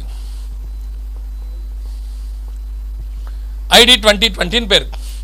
இது என்னன்னு கேட்டிங்கன்னா வேக்சினேஷன்ஸ் டிஜிட்டல் ஐடி அப்படின்னு சொல்லுவாங்க. இது உங்கள் கையிலேயே இருக்கக்கூடியதான ஒரு கருவி மாதிரி. இப்போ இவர் என்ன சொல்கிறாரு இதை போய் முடிஞ்சால் நீங்கள் கொஞ்சம் படித்து பாருங்க. இவர் என்ன சொல்கிறாங்க அப்படின்னா இப்போ இது வந்து உங்கள் கடை உங்கள் உடம்புல வந்து ஒரு கருவி மாதிரி வச்சிருவாங்க. இன் ஃபியூச்சர் இதை காட்டிலும் மேலான கிருமிகள் வந்தால் வரும் கண்டிப்பாக வரும். கிருமிகள் வந்தால் அந்த கிருமிகளுக்கு தேவையானதை கண்டுபிடிக்கவும் இன்ஜெக்ட் பண்ணவும் எல்லாவற்றுக்கும் இது வந்து உங்கள் உடம்புல வந்து ஒரு ஐடி மாதிரி இருக்கும். இப்போவே இது ஒரு ஐடி சர்டிஃபிகேட் மாதிரி. இப்போ நம்ம உடம்புல இப்போ இந்த சிப்பை குழந்தைங்களுக்கு பிறந்தவொடனே என்ன செய்ய சொல்கிறாங்க போட சொல்கிறாங்க இந்த சிப்பை போட்டாச்சுன்னா ஐடி டுவெண்ட்டி டுவெண்ட்டின்னு பேர். போட்டாச்சுன்னா குழந்தை பிறந்த உடனே அதுக்கு கொரோனா இல்லை அப்படின்னு சொல்லிடுவாங்க. கொரோனாவுக்கு தடுப்பூசி கையில் இந்த இன்ஜெக்ஷன் சொல்லிட்டாங்கன்னா இது ஒரு சிப்பு மாதிரி வலது கையில் இருக்கும். அதுக்கு பிறகு இதுக்குள்ளே இருக்க சென்சார் வழியாக உடம்புக்குள்ளே என்ன கருவி வந்தாலும் என்ன கிருமி வந்தாலும் அது வந்து ஜாண்டிஸோ டைஃபாய்டோ மலேரியாவோ எது வந்தாலும் இதை வழியாக என்ன பண்ணிக்கலாம்? கண்டுபிடிச்சிக்கலாம். இது ஒரு சிஸ்டம் இன்னொன்று இது வந்து ஒரு டிஜிட்டல் ஐடி மாதிரி. எந்த நாட்டுக்கு போனாலும் ஸ்கேன் பண்ண உடனே இவருக்கு கொரோனா இருக்கா இல்லையான்னு இதில் என்னவாயிருக்கும் ஸ்டோர் ஆகிருக்கும் அந்த நாட்டுக்குள்ளே விடுறதுக்கு இது வந்து அவங்களுக்கு என்னது? ஒரு சர்டிஃபிகேட் மாதிரி.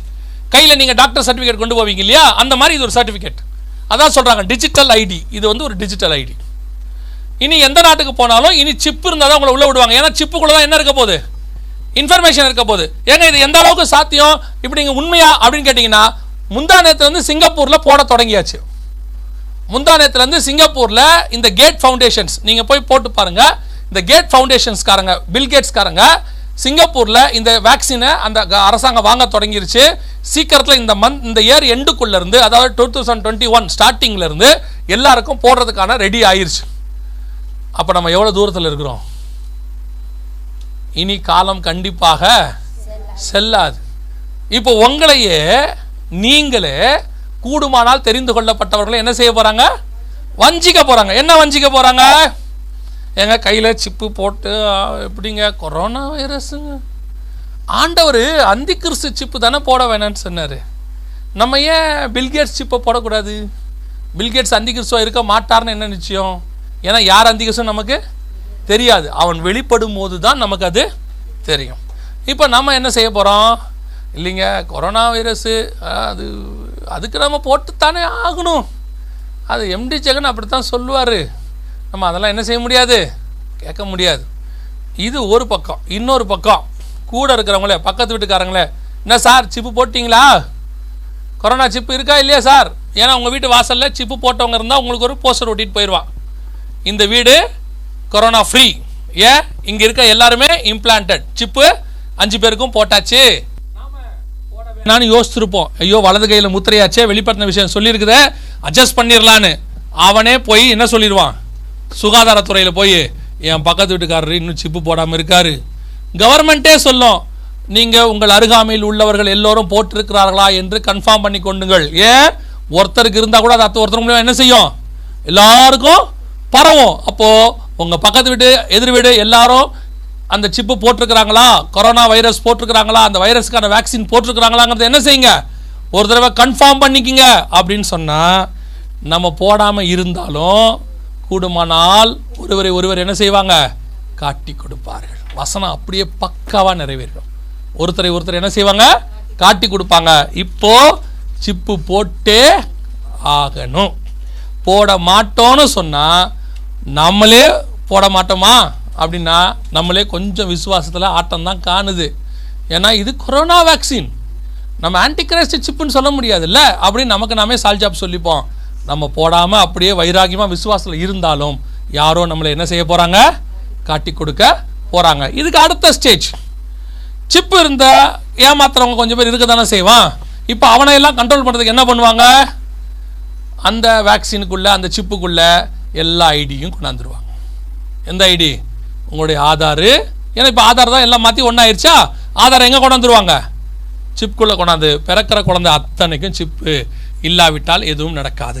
இப்போ பிள்ளைகளுக்கு என்ன செய்ய போகிறாங்க அந்த தான் போட போகிறாங்க உங்கள் பிள்ளைகளை ஏன் இவ்வளோ வலுக்கட்டாயமாக அரசாங்கம் தேடுது? பிறந்த குழந்தைகளுக்கு இனி? எதுக்குங்க பிறந்த குழந்தைக்கு ஆதாரு? இப்போ யோசித்து பாருங்க. நம்ம குழந்தை போய் என்ன மானியம் வாங்க போதா? இல்லை குழந்தை பிறந்தவொடனே ஸ்கூலுக்கு போக போதா? ஒரு மூணு வருஷம் கழிச்சு போடலாம்ல? ஐந்து வயதுக்கு மேற்பட்டவர்களுக்கு தான் ஆதார்னு சொன்னாங்க. அப்படி தானே சொன்னாங்க ஆரம்பத்தில்? இப்போ எதுக்கு பிறந்த குழந்தைக்கு ஆதார் கொடுக்குறாங்க? என்ன காரணம்? இப்போவே பிறக்கும் போதே கையில் வேக்சின் போடுறதுக்கு என்ன ஆயிட்டாங்க? ரெடி ஆயிட்டாங்க. அதனுடைய ஆரம்பமாக தான் நம்பர் கொடுக்குறாங்க. இதை விட ஒரு படி மேலே போய் விருதுநகர் ஹாஸ்பிட்டலில் அனௌன்ஸ் பண்ணியிருக்கிறாங்க. இனி பிரசவத்துக்கும் ஆதார் கட்டாயம். அப்படி இருக்கும்போது நீங்கள் ஹாஸ்பிட்டலுக்குள்ளே கால் வைக்கணும்னா கண்டிப்பாக என்ன வேணும்? ஆதார் வேணும். நீங்கள் உள்ளே போகணுன்னா ஆதார் உங்கள் பிள்ளை வெளியே வரணுனாலும் ஆதார். நீங்கள் ஹாஸ்பிட்டலுக்குள்ளே போகணுனாலும் என்ன வேணும்? ஆதார் வேணும். உங்கள் பிள்ளை ஹாஸ்பிட்டலை விட்டு வெளியே வரணுனாலும் ஆதார் வேணும். பிள்ளை பிறந்த உடனே அதுக்கு ஒரு ஆதார் நம்பரை கையில் கொடுத்து அப்பா பேர் அம்மா பேரை போட்டு இருக்கிற வரைக்கும் ஏதோ ஒரு ஐடி ஐரிஸ் மெத்தடோ ஏதோ ஒரு ஐடியை போட்டு அந்த பிள்ளையை வெளியே அமுச்சு விட்ருவோம் ஸோ இனி சிறியோருக்கு நம்பர் இல்லாமல் தப்பிக்க முடியாது. ஒருவேளை நீங்கள் சொல்லலாம் ஒருவேளை நாங்கள்லாம் நார்த் கர்நாடகாவை சார்ந்தவங்க. கிராமத்தில் நாங்களே குழந்தை பிறந்துடும் நாங்களாம் ஹாஸ்பிட்டலுக்கே போக மாட்டோன்னீங்கன்னா அடுத்த வச்சுருக்கிறாங்க பாருங்கள் ஐந்து வயதுக்கு உட்பட்ட குழந்தைகளுக்கு வீட்டுக்கு சென்று ஆதார் பதிவு செய்யும் திட்டம். இது அஞ்சு வயசுக்கு மேலே தானே ஸ்கூலில் பிடிப்பீங்க? அஞ்சு வயசுக்குள்ளே நாங்கள் எங்கே பிடிக்கிறோம்? வீட்டிலே வந்து பிடிச்சிருவோம் பாருங்கள் கையில் ஒரு கேமராவோட சுகாதாரத்துறையிலேருந்து ரெண்டு பேர் வருவாங்க. வீட்டுக்கு வருவாங்க. குழந்த இருக்குதா? பிறந்திருக்குதா? ஆதார் எடுத்தாச்சா? அப்பா அம்மா ஆதார் நம்பரையும் வாங்கி குழந்தைக்கு ஒரு ஆதாரை அங்கேயே கையில் கொடுத்துட்டு போயிடுவாங்க. எதுக்கு இவ்வளோ வேகமாக நம்ம பிள்ளைகளுக்கு ஆதார் கொடுக்குறாங்க? எதுக்கு நம்ம பிள்ளைகளை இவ்வளோ தூரம் வேகமாக பிடிக்கிறாங்க? நம்ம பிள்ளைங்க என்ன பண்ண போ திருட போகுது? இந்த டேட்டா பேஸை இப்போவே ரெடி பண்ணால் அடுத்த ஜென்ரேஷன் மொத்தம் யார் கையில் இருக்கும்?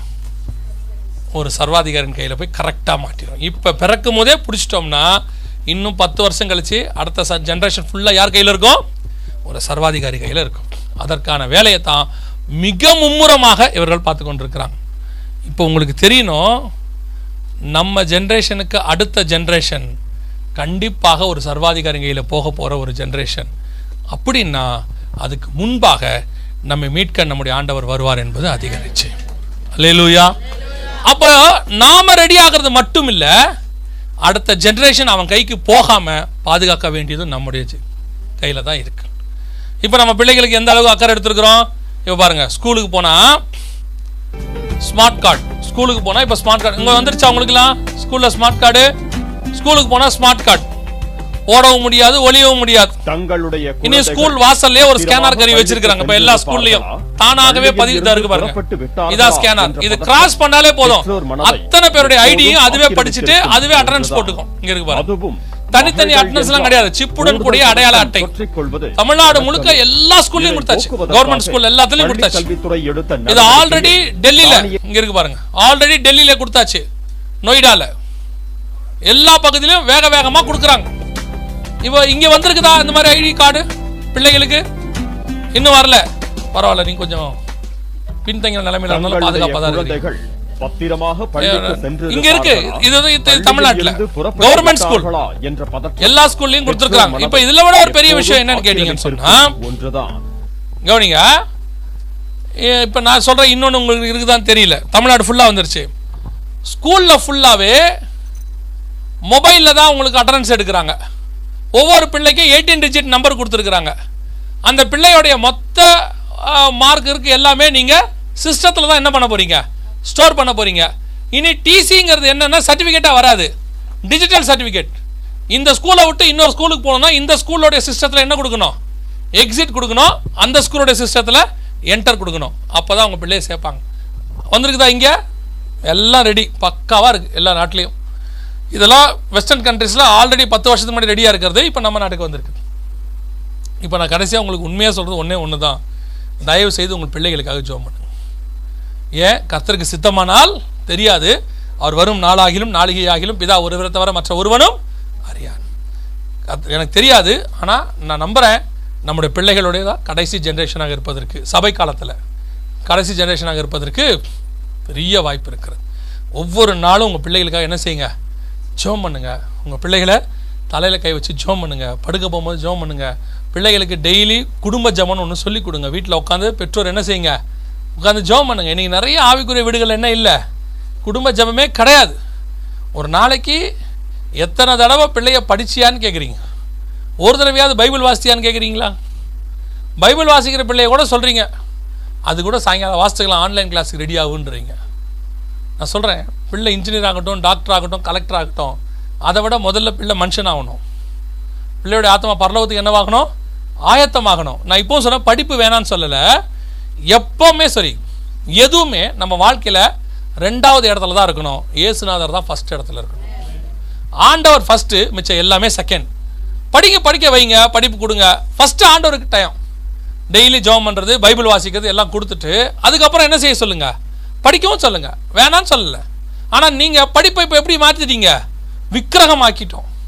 பதிப்பை முன்னாடி கொண்டு வந்து நிறுத்திட்டு அதுவும் ஒரு சில பெற்றோர் எல்லாம் இப்போ வந்து ரொம்ப வசதியாயிருச்சு. சிறு பிள்ளைகள் வயதானவர்கள் சர்ச்சுக்கு வர வேணாம் ஒரு சட்டம் போட்டாங்களா? இவங்க எல்லாம் அதில் என்ன ஆயிட்டாங்க? சேஃப் ஆயிட்டாங்க. பாரு கவர்மெண்ட்டே போக வேணான்னு சொல்லுது. நீ உட்காந்து ஆன்லைன் கிளாஸ் பாரு. நான் சர்ச்சுக்கு போயிட்டு வரேன். சரி முன்னாடி வர சொல்லும் போது கூப்பிட்டு வந்தாங்களா? அப்பவும் கூப்பிட்டு வர மாட்டாங்க. அப்பவும் என்ன சொல்லுவாங்க தெரியுமா? நாளைக்கு அவங்களுக்கு எக்ஸாம் வீட்டில் அவங்க என்ன செய்கிறாங்க படிச்சுக்கிட்டு இருக்கிறாங்க. ஏன்னா டென்த்து எக்ஸாம் பாருங்களேன் ரொம்ப இம்பார்ட்டண்ட்டு அதான் பார்த்தார் ஆண்டவர். பரீட்சையே கிடையாது போடான்ட்டார். ஒரு வயலுக்கு என்ன கிடையாது? எக்- அதாவது மல்கியா புஸ்தகத்தில் ஒரு வசனம் இருக்கு. அவர்கள் பண்டிகையின் சாணியை எடுத்து அவர் முகத்தில் அடிப்பேம்பார் ஆண்டவர். அந்த வசனம் நீங்கள் படிச்சிருப்பீங்களான்னு தெரியாது. இந்த காலத்தில் கர்த்தர் செஞ்சது என்னன்னா நீங்கள் எதெல்லாம் உங்கள் வாழ்க்கையில் மேன்மையாக கருதுனீங்களோ அத்தனையும் தூக்கி திருப்பி அடிச்சாரு பாருங்க ஒரு அடி. உங்கள் வாயாலேயே அடிச்சாரு பாருங்க. இல்லை? படிப்பு படிப்பு நீங்கள் ஆறு மாதம் ஸ்கூலே கிடையாதுன்னு. ஒரு நாள் ஞாயிற்றுக்கிழமை ஒரு ஸ்பெஷல் கிளாஸ் வச்சுட்டா போதும். ஐயோ ஸ்பெஷல் கிளாஸ் இன்னைக்கு சர்ச்சுக்கு வராட்டி பரவாயில்ல. அதான் வார வாரம் போகிறோமே இந்த நீ ஸ்பெஷல் கிளாஸுக்கு போயிட்டு அட்டண்டன்ஸ் போயிடும். உனக்கு ஸ்கூலுக்கு அட்டண்டன்ஸே கிடையாதுடான்ட்டாரு. இல்லை டென்த்தில் ப்ளஸ் டூவில் மார்க் எடுத்தால் தான் நீ டாக்டருக்கு போக முடியும். இல்லைன்னா போக முடியாது. மார்க்கே கிடையாதுன்ட்டார். இந்த வருஷம் யாருக்கும் என்ன கிடையாது? மார்க்கே கிடையாது. ஆல் பாஸ் போடு. என்ன பண்ண போறீங்க? மூணாவது வருஷம் காலேஜ் படிக்கும் போதே அந்த கம்பெனிக்கு அப்ளை பண்ணு. இந்த கம்பெனிக்கு அப்ளை பண்ணணும். கேம்பஸ் இன்டர்வியூ இருக்கணும். நல்லா படி. காலையில் படி. நைட்டில் படி. செமஸ்டரே இல்லைன்ட்டு இருப்போங்க கேம்பஸ் இன்டர்வியூ கிடையாது. எதுவும் கிடையாது. மூணாவது வருஷம் முடிக்கிறவனுக்கு வேலையும் கிடையாது. நான் சொல்லலை சொல்லியிருக்காங்க. ஏன்? நீங்கள் எதை எதெல்லாம் விக்கிரகம் என்றீர்களோ அத்தனையும் எடுத்து ஆண்ட ஒரு முகத்தில் அடிச்சிருக்காரு திருப்பி. உனக்கு இப்போ எது முக்கியம்? பிள்ளைக்கு சர்ச்சுக்கு கூட்டு வர்றது முக்கியமா? ஸ்கூலுக்கு அனுப்புறது முக்கியமா? ஸ்கூலுக்கு அனுப்புறது ரெண்டாவது. சர்ச்சுக்கு அனுப்புறது ஃபஸ்ட் ஜெபம் பண்ணுறது ஃபர்ஸ்ட் புக்கு படிக்கிறது செகண்ட் பைபிள் வாசிக்கிறது தான் ஃபஸ்ட்டு ஆன்லைன் கிளாஸ் செகண்ட் இப்போவும் திருப்பி நீங்கள் அதே வேலையை பண்ணிக்கிட்டு இருக்கீங்கன்னு வச்சுக்கோங்க. இன்னும் எடுத்து அடிப்பார். இன்னும் எடுத்து அடிப்பார். இந்த வருஷமும் கிடையாதாம்மா எக்ஸாம் போகிற போக்கு பார்த்தா. ஃபிஃப்த்து செமஸ்டரே கிடையாதாம்மா? நிறைய பேருக்கு. தேர்ட் இயருக்கு இப்போ கோட்டலி எக்ஸாம் அதில் எனக்கு ரொம்ப சந்தோஷம் ஒன்று என்னென்னா இப்போ கோட்டலி லீவ் விட்ருக்கானுங்க இல்லை? கோட்டலி லீவ் விட்ருக்காங்க எங்கள் எங்கள் தமிழ்நாட்டிலலாம் கோட்டலி எக்ஸாம் முடிஞ்சோன்னு லீவ் வரும்ல? அந்த லீவ் பத்து நாள் விட்ருக்காங்க எக்ஸாமே நடக்கலை. அப்புறம் என்னடா கோட்டையில் லீவுனா இல்லை இந்த லீவுக்கு பேர் கோட்டையில். நாங்கள் தான் ஒரு வருஷம் ஃபுல்லாகவே லீவில் இருக்கிறோம் மார்ச்சில் இருந்து. நல்லா தெரிஞ்சுக்கொள்ளுங்க. பிள்ளைகளுக்கு படிப்பு என்பது ஒரு வழி. அந்த வழியை செய்யணும். தப்பு கிடையாது. அவங்களுக்கு இது படிக்கிற காலம். ஆனால் படிப்பை படிப்பு தான் அவங்க வாழ்க்கையை முன்னேற்றது கிடையாது. கர்த்தர் தான் நம்ம வாழ்க்கையை முன்னேற்றுகிறவர். படித்த எத்தனையோ பேர் ஃபெயிலியர் ஆகி பார்த்துருக்குறேன். ஆனால் இயேசுவை ஏற்றுக்கொண்ட ஒருத்தன் கூட ஃபெயிலியர் ஆனதே கிடையாது. எப்பேற்பட்ட ஒரு திறமை இல்லாதவனை கூட ராஜாவாய் உட்கார வைப்பதற்கு கத்தர் வல்லமுள்ள தேவனாகவே இருக்கிறார். அதுக்கு ஒரு நான் சொல்லுவேன் எதுவுமே திறமை இல்லாதவன ஒருத்தனை வாழ்க்கையில் காப்பாற்றிட முடியும் அப்படின்னு ஒரு சாட்சி யாருன்னா நான். ஒரு நாள் ஒரு இருபது வருஷத்துக்கு முன்னாடி நடுத்தருவன் நின்று ஆண்டவரை கேட்டேன். ஆண்டவரே என் வாழ்க்கை இப்படியே போயிருமா? நான் இப்படியே போயிடுவேன் ஆண்டவரே. எனக்கு எதிர்காலமே என்னன்னே தெரியலையே. பிளாங்காக பிளைண்டாக இருக்கேன் ஆண்டவரே. நான் சொல்லுவேன் எதுக்குமே லாய்க்கு இல்லைன்னு சொல்லி தான் என்னை ஒரு ஒரு இடத்துல ஒதுக்கி வச்சாங்க. எங்கள் எங்களுடைய சொந்தக்காரில் ஒருத்தர் சொன்னார் அவனை எங்கேயுமே கூட்டிகிட்டு வராத. அவனை கூட்டிகிட்டு வந்தால் எங்களுக்கெல்லாம் அவமானம்னு சொன்னார். எனக்கு தெரியும் என் காது பட பேசி சொன்னது ஞாபகம் இருக்குது. நான் ஆண்டவர்கிட்ட கேட்டேன் ஆண்டவரே என் வாழ்க்கை இப்படியே போயிடுமா? ஒரு டெல்லியில் என் ஃப்ரெண்டு ஒருத்தர் வேலை பார்த்தாரு. அவர் என்ன ஒரு நாள் அவர் ஆஃபீஸுக்கு கூப்பிட்டாரு. வா என் ஆஃபீஸ்க்கு வந்து பாரு என்னன்னார். அப்போ நான் அவரை பார்க்க போகும்போது நைட்டு ஒம்போதரை மணிக்கு கூட்டிகிட்டு போனார். லைட்டெல்லாம் ஆஃப் ஆயிருந்துச்சு. நான் போனேன் லைட்டெல்லாம் போட்டு காட்டினார். காட்டின உடனே அவர் வந்து நான் கேட்டேன் என்னை காலையில் கூட்டிகிட்டு வந்தீங்கன்னா நான் எல்லாரையும் பார்த்துருப்பேனே.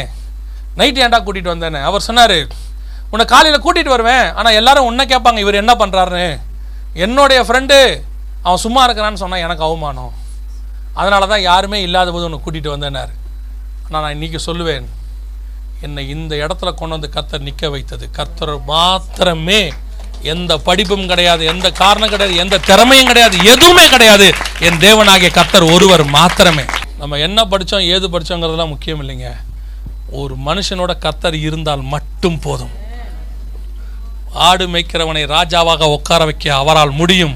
ராஜாவாய் உட்கார்ந்திருக்கிறவனை புல்லு மேய வைக்கவும் அவரால் முடியும். அவர் சர்வ வல்லமை உள்ள தேவன். நான் தான் சொல்லுவேன். கர்த்தரை மட்டும் உங்கள் பிள்ளைக்கு பிடிச்சி கொடுத்துருங்க. என் பசங்கிட்ட அடிக்கடி நான் சொல்லுவேன் நான் போகும்போது என்ன கொடுத்துட்டு போகிறேன்னு எனக்கு தெரியாது. ஆனால் ஒன்றே ஒன்று தருவேன். ஏசுநாதரை பிடிச்சிங்க இந்த அப்பாவால் கொடுக்க முடியாது. அந்த அப்பாவால் உங்களுக்கு எல்லாமே கொடுக்க முடியும். அவ்வளோதான் ஏசுநாதர் எனக்கு கொடுத்துருக்கிறார். இந்த அளவுக்கு என்னை கொண்டு வந்து உட்கார வச்சிருக்கிறாரு. இதெல்லாம் எனக்கு ரொம்ப அதிகம். நான் சொல்லுவேன் என் லைஃபுக்கு இது ரொம்ப அதிகம். ஆனாலும் கத்திர என்னை ஆசீர்வச்சிருக்கிறார். லேலூயா அதனால் பிள்ளைகளுக்கு தயவு செஞ்சு என்னது கொடுத்துருங்க. ஆண்டவரை கொடுத்துருங்க. படிப்பு கொடுங்க வேணான்னு சொல்லலை. சொத்து கொடுங்க ஆஸ்தி கொடுங்க. அதெல்லாம் ஒரு நாள் ஒளிந்து போக வாய்ப்பு இருக்கிறது. ஆனால் இயேசு கிறிஸ்து ஒரு நாளும் ஒளிந்து போகாதவர். அவர் அவனை விட்டு நீங்கவே மாட்டார். அதுதான் ரொம்ப முக்கியம் பிள்ளைகளுக்கு. இல்லையா அப்போ கவனிச்சுக்கொள்ளுங்க பிள்ளைகளுக்காக ஜோம் பண்ணுங்க. இப்போ கடைசியாக நான் ஒரு காரியத்தை மட்டும் சொல்லிட்டு முடிக்கிறேன். கவர்மெண்ட் சொல்லியிருக்கிறது எந்த அளவுக்கு வசனத்தோட ஒத்து போகுது அப்படின்னு. இது புதிய தலைமுறை அப்படின்னு பத்திரிகையில் வந்ததான ஒரு செய்தி. இது என்ன சொல்லுது பாருங்க. அரசு கொடுக்கிறது ஆதார் அட்டை ஆதாரம். ஆனால் அதை கொண்டு உங்களை என்ன செய்யலாம்? கண்காணிக்கவும் செய்யலாம். இந்த ஆதார் அட்டையை வச்சு உங்களை என்ன செய்ய போகிறாங்க கண்காணிக்க போகிறாங்க. ஆனால் சொல்லிட்டு இது வந்து காங்கிரஸ் கவர்மெண்ட்டில் வந்ததுன்னு ஏற்கனவே உங்களுக்கு சொன்னேன். இந்த ஆதார் அட்டை. சொல்லிட்டு அவங்க என்ன சொல்கிறாங்க பாருங்கள் அரிசி அளவு உள்ள இந்த சிப்பை கைகளில் அல்லது நெற்றியில் பொருத்தி கொண்டால் வாழ்நாள் முழுவதும் அதை வெளியே எடுக்க தேவையில்லை. எந்த ரெண்டு இடத்துல வைக்க சொல்கிறாங்க கைகளில் அல்லது நெற்றியில் வைக்க சொல்கிறாங்க எந்த ரெண்டு இடத்த வெளிப்படுத்தல் பதிமூணு பதினாறில் ரெண்டாயிரம் வருஷத்துக்கு முன்னாடி நம்ம ஆண்டவர் சொன்னாரோ அதே ரெண்டு இடத்த இன்னைக்கு உள்ள பத்திரிக்கை எழுதுது. உங்களுக்கு பயோசிப்பை ஆதார் அட்டைக்கு பதிலாக பயோசிப்பை வலது கையிலையும் நெத்தியிலையும் என்ன செய்ய போகிறாங்க வைக்க போகிறாங்க அவங்க கைகள் தான் போட்டிருக்கிறான். ஆனால் பைபிள் இன்னும் தெளிவாக சொல்லுது வலது கையில் வைக்க போகிறாங்கன்னு சொல்லி. இனி காலம் கண்டிப்பாக செல்லாது. எல்லாம் ரெடி எல்லாமே ரெடி என்னை பொறுத்த வரைக்கும் அந்தி கிறிஸ்து ஆட்சிக்கு எல்லாமே ரெடி ஆனால் இன்னும் ரெடி ஆகாதது ஒன்றே ஒன்று தான் ஒன்று பேரின் புஸ்தகம் மூன்றாம் அதிகாரம் ஒன்பதாம் வசனம் சொல்லுது தாமதிக்கிறார் என்று சொல்லுகிறவர் தம்முடைய வாக்கு தத்தத்தை குறித்து தாமதமாக இராமல். அப்படிதானே இருக்குது? தாமதிக்கிறார் என்று சொல்லுகிறவர் தம்முடைய வாக்கு தத்தத்தை குறித்து தாமதமாக இராமல் எல்லாரும் மனம் திரும்ப வேண்டும் என்று நம்மேல் நீடிய பொறுமை உள்ளவராய் இரு இருக்கா இல்லையா வசனம்? மூணு ஒன்பது. அப்பனா என்ன அர்த்தம்? கர்த்தர் சொன்ன வாக்குத்தத்த வசனங்கள்லாம் ரெடியாக தான் இருக்குதாமா? கர்த்தர் டிலே பண்ணுறது எதுக்காக இல்லையா? அதுக்காகலாம் இல்லையாமா? நாம மனம் திரும்பி ரெடி ஆகணுன்றதுக்காக கர்த்தர் வெயிட் பண்ணிட்டு இருக்கிறாராமா? நாம ரெடியானா எந்த நிமிஷமும் கர்த்தர் வருவார். கர்த்தர் எங்க நிற்கிறாருன்னு நினைக்கிறீங்க? வாசப்படியில் தான் நின்றுட்டு இருக்கிறார் அவர் பரலோகத்தில் இருக்கிறான்னு பைபிள் சொல்லலை. கடைசி காலத்தில் அவர் எங்கே நிற்கிறாராம் இதோ நான் வாசப்படியில் நின்று கதவை தட்டுகிறேன். அப்போ வாசப்படியில் நிற்கிறான் எப்போ வேணாலும் என்ன செய்வார்? உள்ளே வருவார். இப்போ எல்லா டெக்னாலஜி வைஸ் ரெடியாக இருக்குது. பர்டிகுலராக ஆண்டவர் சொன்னபடி வலது கையிலும் நெற்றியிலும் ஒரே ஒரு இன்ஃபர்மேஷன் மட்டும் பாருங்க. இந்த நாட்டில் ஸ்வீடனுங்கிற நாட்டில் அவங்க அஃபீஷியலாக அனௌன்ஸே பண்ணிட்டாங்க. கையில் முத்திரை போட சொல்லி ஒரே ஒரு ஸ்டேட்டில் மட்டும் ஸ்டாக் ஹோம் அப்படிங்கிற ஸ்டேட்டில் மட்டும். பாருங்க எப்படி கையில் வச்ச உடனே டோர் திறக்குது பாருங்க. இதான் அந்த சிப்பு ஸ்டாக் ஹோமில் போட சொல்லிட்டாங்க. கையில் போடுவாங்க பாருங்க.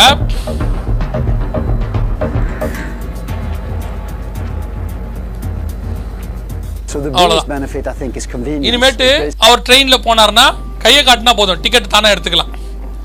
கை காட்டுறாரு பாருங்க. ஸ்வீடனில் ஸ்டாக் ஹோமில் இப்போவே ஒரே ஒரு மாநிலத்தில் மட்டும் புழக்கத்துக்கு வந்துருச்சு. அந்த மாநிலத்தில் மட்டும் மாநிலம்னா இப்போ நம்ம கர்நாடகாவில் ஒரு பெங்களூர்னு வச்சுக்கோங்களேன் அந்த ஒரு மாவட்டத்துக்கு மட்டும் என்ன கிடையாது? காசே கிடையாது அந்த ஏரியாவில் அவங்க வெளிநா வெளி மாநிலத்துக்கு போனால் தான் காசு யூஸ் பண்ணுறாங்க அந்த மாவட்டத்தில் எங்கேயுமே காசு யூஸ் பண்ணவே முடியாது. இப்போ நம்ம எங்க பல இடத்துல போனால் வெறும் கார்டு மட்டும் கேட்குறான் பாருங்க கேஷ் வாங்க மாட்டோன்னு ஃபாஸ்டேக்லாம் போனால் கேஷ் வாங்க மாட்டேன்றால அந்த மாதிரி இந்த ஒரு மாநிலத்தில் மட்டும் அவங்க என்ன சொல்றாங்கன்னு கேட்டிங்கன்னு சொன்னால் நாங்கள் கேஷ் வாங்க மாட்டோம். எல்லாருமே என்னதான் இருக்கணும்? சிப்பு தான். இப்போ சக்ஸஸ் ஆயிருச்சு.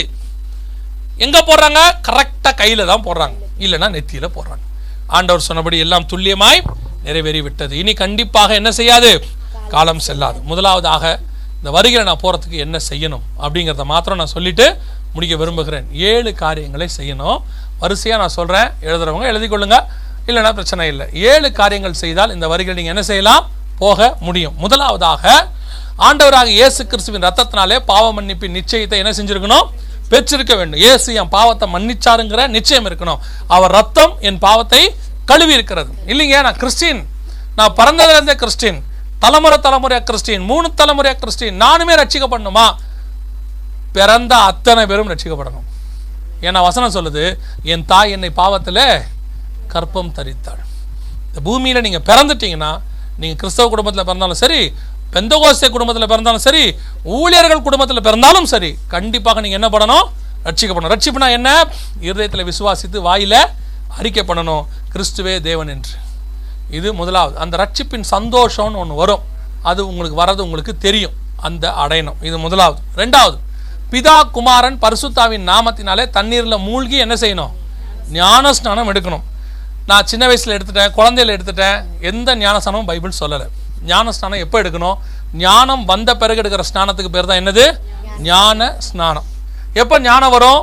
நீதிமொழிகள் ஒன்று ஏழு சொல்லுது. கர்த்தருக்கு பயப்படுதலே ஞானத்தின் ஆரம்பம். எப்போ கர்த்தருக்கு பயப்படுவோம்? தீமை விட்டு விலகுதலே கர்த்தருக்கு பயப்படுகிற பயம். அப்போ ஞானஸ்தானம் எப்போ எடுக்கணும்? தீமை விட்டு விலகி கர்த்தருக்கு பயந்து இனி பாவம் செய்ய மாட்டேன்னு அறிக்கையிட்டு நீங்கள் ஞானஸ்தானம் எடுக்கணும். ஞானஸ்தானம் எடுக்காவிட்டால் வருகையில் போக முடியாது. பரலோகத்துக்குள்ள பிரவேசிக்க முடியாது. ஏன்னா வசனம் சொல்றது ஒருவன் ஜலத்தினாலும் ஆவினாலும் பெறவாவிடில் பரலோக ராயத்தில் பிரவேசிக்க முடியாது. ஸோ பரலோகத்துக்கு போகணும் வருக வருது இனி காலம் செல்லாது. எச்சரிப்பு கத்தர் கொடுக்குறாருன்னா ஞானஸ்தானத்துக்கு நீங்கள் என்ன செய்யணும்? உடனடியாக எடுக்கணும் ஒப்பு கொடுக்கணும். ஞானஸ்தானத்துக்கு ஒப்பு கொடுங்க உங்கள் ஊழியக்காரரை சந்திங்க. ஞானஸ்தானம் எடுக்கிறத பற்றி என்ன செய்யணும்னு கேளுங்க. அவங்க உங்களுக்கு என்ன செய்வாங்க? அதை எடுக்கிறதுக்கு வழிவகை சொல்லிக் கொடுப்பாங்க. மூன்றாவது எபேசியர் நாலு முப்பது. மீட்கப்படும் நாளுக்கென்று முத்திரையான பரிசுத்த ஆவி. பர்சுத்தாவின் அபிஷேகம் பெறாமல் வருகிற போகவே முடியாது. சிலர் சொல்லுவாங்க பர்சுத்தாவிலாம் கிடையாதுங்க. அப்படிலாம் இல்லைங்க. அப்படிலாம் சொல்லுவாங்க. நாங்கள் சொல்லுகிறோம் பர்சுத்தாவியானவர் உண்டு. அவர்தான் சபையை நடத்துகிறவர். அவர்தான் சபையின் மூத்த போதகர். அவர்தான் ஆவியானவர் சபைகளுக்கு சொல்வதை காதுள்ளவன். அவர்தான் சகல சத்தியத்துக்குள்ளும் நம்மை நடத்துகிறவர். நம்மை கொண்டு போய் பரலோகராயத்தில் சேர்க்கிற முத்திரை அவர்தான். பர்சுத்தாவின் அபிஷேகம் பெறாதவங்க சபையில் நடக்கிற கூட்டத்தில் என்ன செய்யுங்க? கலந்து கொள்ளுங்கள் தனிப்பட்ட முறையில் ஜோம் பண்ணுங்க. வாஞ்சியும் தவணமுள்ள ஆத்துமாக்களை கத்தர் என்ன செய்கிறாரு நிரப்புகிறார். நாலாவது வேறுபாடு உள்ள வாழ்க்கை. அப்போஸ் நடவடிக்கைகள் ரெண்டாம் அதிகாரம் நாற்பதாவது வசனம் சொல்லுது மாறுபாடான இந்த சந்ததியை விட்டு விலகி உங்களை ரட்சித்துக் கொள்ளுங்கள். இந்த உலகத்துக்கு உங்களுக்கு என்ன இருக்கணும்? வித்தியாசம் இருக்கணும் எல்லாத்துலேயும் இருக்கணும். சிந்தனை பேச்சு பார்வை செய்க எல்லாத்துலேயும் இருக்கணும். உங்களை பார்த்தா நீங்கள் கிறிஸ்துவின் பிள்ளைங்கிறது தெரியணும். இன்னைக்கு என்ன பிரச்சனை அப்படின்னு கேட்டால் சபையும் உலகமும் போட்டி போட்டுக்கிட்டு இருக்கு. சபை வந்து உலகத்தை போட்டி போட்டு உலகமாக மாறிக்கிட்டு இருக்கு. சிலர்லாம் என்ன சொல்கிறாங்க ஒரு ஒரு ஒருத்தர் இப்படி பிரசங்கத்தில் சொன்னார். என்ன சொன்னார்? ஏ ரகுமான் இளையராஜாவை விட பயங்கர கிராண்டாக என் ஆண்டவருக்கு நான் மியூசிக் போடுவேன். அவன் உலகத்துக்கே அப்படி போட்டால் நான் என் ஆண்டவருக்கு எப்படி செய்யணும் அப்படின்னு கேட்டார். இப்போது உலகத்தில் மிகப்பெரியதான பிரைமேட்லாம் கட்டினாங்க. சரியா? ஆனால் கர்த்தர் கூப்பிட்டு கட்ட சொன்னாரே மோசையை. என்ன கட்ட சொன்னார்? ஆசாரிப்பு கூடாரம். இது பிரைமேடை விட பெருசாக சின்னதா? ரொம்ப சின்னது. அதோட அளவு பார்த்தா இது ஒன்றுமே இல்லை. கர்த்தருக்கு செய்ய வேண்டியது கிராண்டாக இல்லை ஸ்பிரிச்சுவலாக கர்த்தர் எதிர்பார்க்கிறது கிராண்ட்னஸ் இல்லை ஸ்பிரிச்சுவாலிட்டி. கர்த்தருக்கு தேவை நல்ல டேலண்ட் உள்ளவன் இல்ல. கர்த்தருக்கு தேவை கீழ்ப்படுகிறவன். ஆண்டவருக்கு தேவை ஸ்பிரிச்சுவல் பர்சன் நம்ம என்ன நினைச்சுக்கிறோம்? எங்கிட்ட இருக்கிற டேலண்ட்டை கர்த்தருக்கு அப்படி பயன்படுத்துவேன். கர்த்தர் சொல்வார் நான் என்ன சொல்கிறேனோ அதன்படி செய். நான் சொல்லுகிறபடி செய்வதற்கு நீ எச்சரிக்கையாயிரு. ஏன்? உன்னை விட டேலண்ட் ஆனவனெல்லாம் அவர் பார்த்து முடிச்சிட்டாரு. இசையில் டேலண்டான நம்பர் ஒன் லூசிஃபர் அவனையே அவர் பார்த்து முடிச்சிட்டாரு. அவன் மியூசிக்கே அவர் கேட்டு முடிச்சிட்டாரு. அதுக்கப்புறம் தான் இளையராஜா அதுக்கப்புறம் தான் ஏஆர் ரகுமான். ஆண்டவருக்கு தேவை இப்போ ஏஆர் ரகுமானை விட இளையராஜா விட பெரிய ஆள் இல்லை. தாவிதை போல கீழ்ப்படிந்து அவருக்கென்று இருக்கக்கூடியதான ஒருத்தன் தான் கர்த்தருக்கு தேவை. இந்த ஸ்பிரிச்சுவல் தாட்டு புரியாம நம்ம ஆட்கள்லாம் என்ன சொல்லுது? வாருங்கள் அப்படி செய்வோம் இப்படி செய்வோம். தேவ சித்தத்தின்படி செய்யணும் அவ்வளோதான் அப்போ உலகத்தோடு கூட போட்டி போடவே போடாதீங்க. அந்த மாதிரி செய்யணும் இவரை மாதிரி செய்யணும். அந்த ஒரு சினிமா தேட்டர் பார்த்த அவர் பெருசாக கட்டியிருக்காரு. அதை விட பெரிய ஆலயம் நான் கட்டணும். ஆஹா அப்படி அவசியம் இல்லையே. அப்படி ஒரு அவசியமே இல்லையே. இப்போ பிதா என்ன பண்ணியிருக்கணும் இயேசுக்கு பிரைமேடை விட அழகான ஒரு கல்லறையை என் மகனுக்கு நான் ஏற்படுத்துவேன். உலகத்தில் இருக்கிறதுலே பெஸ்ட் கல்லறை இயேசுவை வைங்க நான் சொன்னார். ஒரு புது கல்லறையில் வைங்க போதும். ஏன்? ரெண்டு நாள் இருக்க போகிறோம் முடிச்சுட்டு போயிடுவோம் அவ்வளோதான் மேட்டர் அதே தான் இந்த உலகத்தை நீங்கள் தெரிஞ்சுக்கணும். இந்த உலகத்தில் நீங்கள் எவ்வளவு புகழ் அடைஞ்சாலும் ரெண்டு நாள் நம்ம புறப்பட்டு மேலே போயிட்டே இருக்க போகிறோம் நம்முடைய புகழ்ச்சி நம்முடைய ஆசீர்வாதம் நம்முடைய பரிசு நம்முடைய இருப்பிடம் நம்முடைய அத்தனையும் பரலோக ராஜ்யத்துக்குள் இருக்கிறது.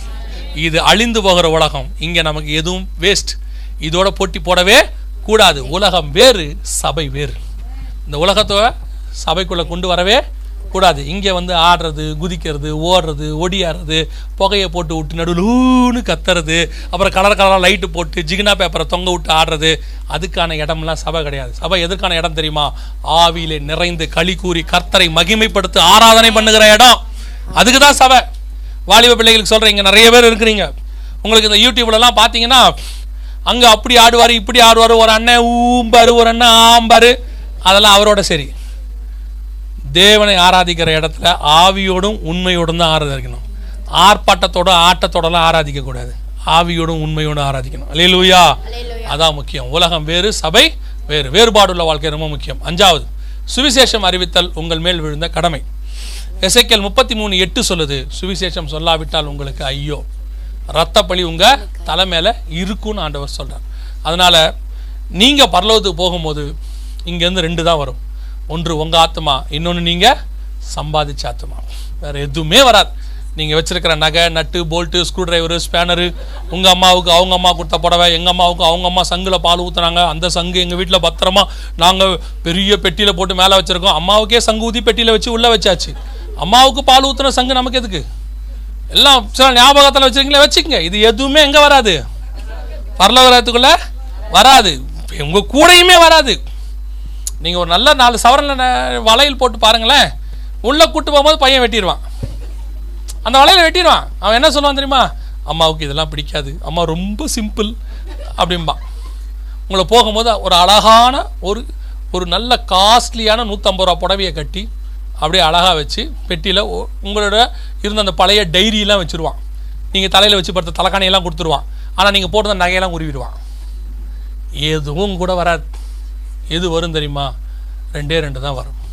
ஒன்று உங்கள் ஆத்மா இன்னொன்று நீங்கள் சம்பாதித்த ஆத்மா பரலோக ராஜ்யத்தில் போகும்போது கத்தர் உங்ககிட்ட கேட்க போகிறது அதான். ஏன் தெரியுமா? பரலோக ராஜ்யத்தில் உங்களுக்கு ஆண்டவர் எல்லாம் ரெடி பண்ணி வச்சுருக்கிறாரு. அவர் நம்மக்கிட்ட கேட்டது ஒன்றே ஒன்று எனக்கென்று என்ன ஆத்மாதயம் பண்ணி. நீங்கள் ஒவ்வொரு நாளும் சுவிசேஷம் சொல்லுகிறவர்களாய் மாறணும். இதுக்கு அழைப்பெல்லாம் தேவையே இல்லை. சுவிசேஷம் அறிவிப்பது என்மேல் விழுந்தா கடமை. இதுக்கு அழைப்பெல்லாம் தேவையே இல்லை. முடிஞ்ச வரைக்கும் சொல்லிக்கிட்டே இருங்க. என்ன சொல்ல போகிறான் இதெல்லாம் என்கிட்ட சொல்லாதான் விட்டுருங்க. வேற ஒருத்தனுக்கு சொல்லுங்க. ஒருவேளை அவன் ஏற்றுக்கொண்டால் அந்த ஆத்மாவை உங்கள் கணக்கிலே கத்தர் பரலோகத்தில் வைத்துக் கொள்வார் அல்லேலூயா ஆறாவது இயேசு வருவார் என்பதை ஒவ்வொரு நாளும் விசுவாசிக்கணும். ஏதோ ரெண்டு மூணு நாள் செய்தி கேட்டோம். இயேசு வராராம் இன்னும் நாளைக்கு செய்திலாம் கேட்டோம்னா நமக்கு என்ன ஆகிடும் தெரியுமா? ஒரு ஒரு வாரத்துக்கு ஒரு ஜுரம் இருக்கும். அது உங்கள் பாஸ்டர் ரொம்ப ரொம்ப என்ன சொல்கிறது ரொம்ப டேலண்டானவர். என்ன பண்ணுவார்னா ஒன்றரை வருஷத்துக்கு ஒரு தடவை இந்த மீட்டிங்கை வச்சிடறாரு. நானும் கணக்கு பண்ணி பார்க்குறேன். ஏன்? இவங்களுக்கு இந்த சூடை கொடுத்துக்கிட்டே இருந்தால் தான் இவங்களும் ரெடி ஆகிட்டே இருப்பாங்கன்னு நினைக்கிறார் போல். ஏன் அப்படியே ஏதாவது ஒரு இந்த வருகையை பற்றி ஏதாவது ஒன்று சொல்லிகிட்டே இருந்தால் தான் இதுவும் என்ன ஆகும்? சரியாகும் போல் அப்படின்னு ஒரு பாஸ்டர் இருக்கிறார் கோயம்புத்தூரில். அவர் சொல்லுவார் அண்ணா எனக்கு வருஷத்துக்கு ஒரு டேட்டு கண்டிப்பாக கொடுத்துருங்கண்ணே அப்படிம்பார். நான் சொல்லுவேன் ஏன் பாஸ்டர் வருஷா வருஷம் வந்தால் நல்லா இருக்காதே. இல்லை இவங்களை எழுப்பி விட்டு போயிருங்க. நான் ஒரு வருஷம் நான் இவங்களை பார்த்துப்பேன். அவன் எப்படியும் ஒரு ஆறு மாதத்தில் தூங்க தொடங்கிடுவான். திருப்பி வந்து ஒரு எழுப்பி விட்டு போயிருங்க பாரு. எதுக்கு சொல்கிறேன் இந்த செய்தியை கேட்கும் போது நமக்கு என்ன வரும்? ஒரு எந்து வரும். ஆயத்தப்படணும். நீ நைட்டெல்லாம் போய் கண்டிப்பாக ஜபம் இருக்கும் எனக்கு தெரியும். ஆண்டவர் ராத்திரி வேலையில் எப்படி வருகை இருக்குமானாலும் என்ன எடுத்துக்கொள்ளுங்கப்பா. சோத்திரம் சோத்திரம் சோத்திரம் சோத்திரம்க்கும் நைட்டு ஒரு மணிக்கு எக்காலம் கேட்டாலும் கேட்கும். டப்புன்னு இருந்துச்சு, எக்காலம் சத்தம் மாதிரி இருக்குது அப்படின்லாம் கூட கேட்டாலும் கேட்கும். அது அப்படியே ஒரு ஆறு மாதம் கழிச்சு என்ன ஆயிடுது? ஒரு மூணு மாதம் கழிச்சு. ஏன்னா பிசாசு நிறைய டிஸ்ட்ராக்ஷன்ஸ் வச்சுருக்கான் நமக்கு. அது அப்படியே என்ன செய்யுது? போகுது. அப்படி போகக்கூடாது. நம்முடைய மைண்டுக்குள்ளே நம்முடைய ஆத்மாக்குள்ளே இந்த வருகையில் போகணுங்கிற வாஞ்சை என்ன செய்யணும்? ஊறிடணும். எப்போ வருவீர் இயேசுவே ஏங்கி உள்ள உண்மை தேடுதேன்னு ஆயிடணும். இது ஆறாவது. கடைசியாக ஏழாவது. முடிவு பரியந்தம் நிலை நிற்கிறவனே ரட்சிக்கப்படுவான். மற்ற இருபத்தி நாலு பதினஞ்சு சொல்லுது முடிவு பரியந்தம் நிலை நிற்கிறவனே ரட்சிக்கப்படுவான். அதனால் நல்லா கவனிச்சு கொள்ளுங்கள் இந்த ஏழு காரியத்தை மனசில் வச்சுக்கொள்ளுங்க. ஆண்டவர் வெகு சீக்கிரத்தில் வரப்போகிறார். இனி காலம் செல்லாது. நாம் ஜோம் பண்ண போகிறோம். எல்லாம் தேவ சமூகத்தில் முடிஞ்சவங்க எழுந்திரிங்க பார்ப்போம். நாம் ஜெபிக்க போகிறோம். ஆண்டவர் நோக்கி பார்க்க போகிறோம். உங்களை நீங்கள் ஆராய்ந்து பாருங்கள் வசனம் சொல்லுது நம்மை நாமே நிதானத்தை அறிந்தோமானால் நாம் நியாயம் தீர்க்கப்படும். உங்களை ஆராய்ந்து பாருங்கள் இந்த வருகைக்கு எந்த அளவுக்கு நீங்கள் ஆயத்தப்பட்டிருக்கிறீங்கன்னு பாருங்கள்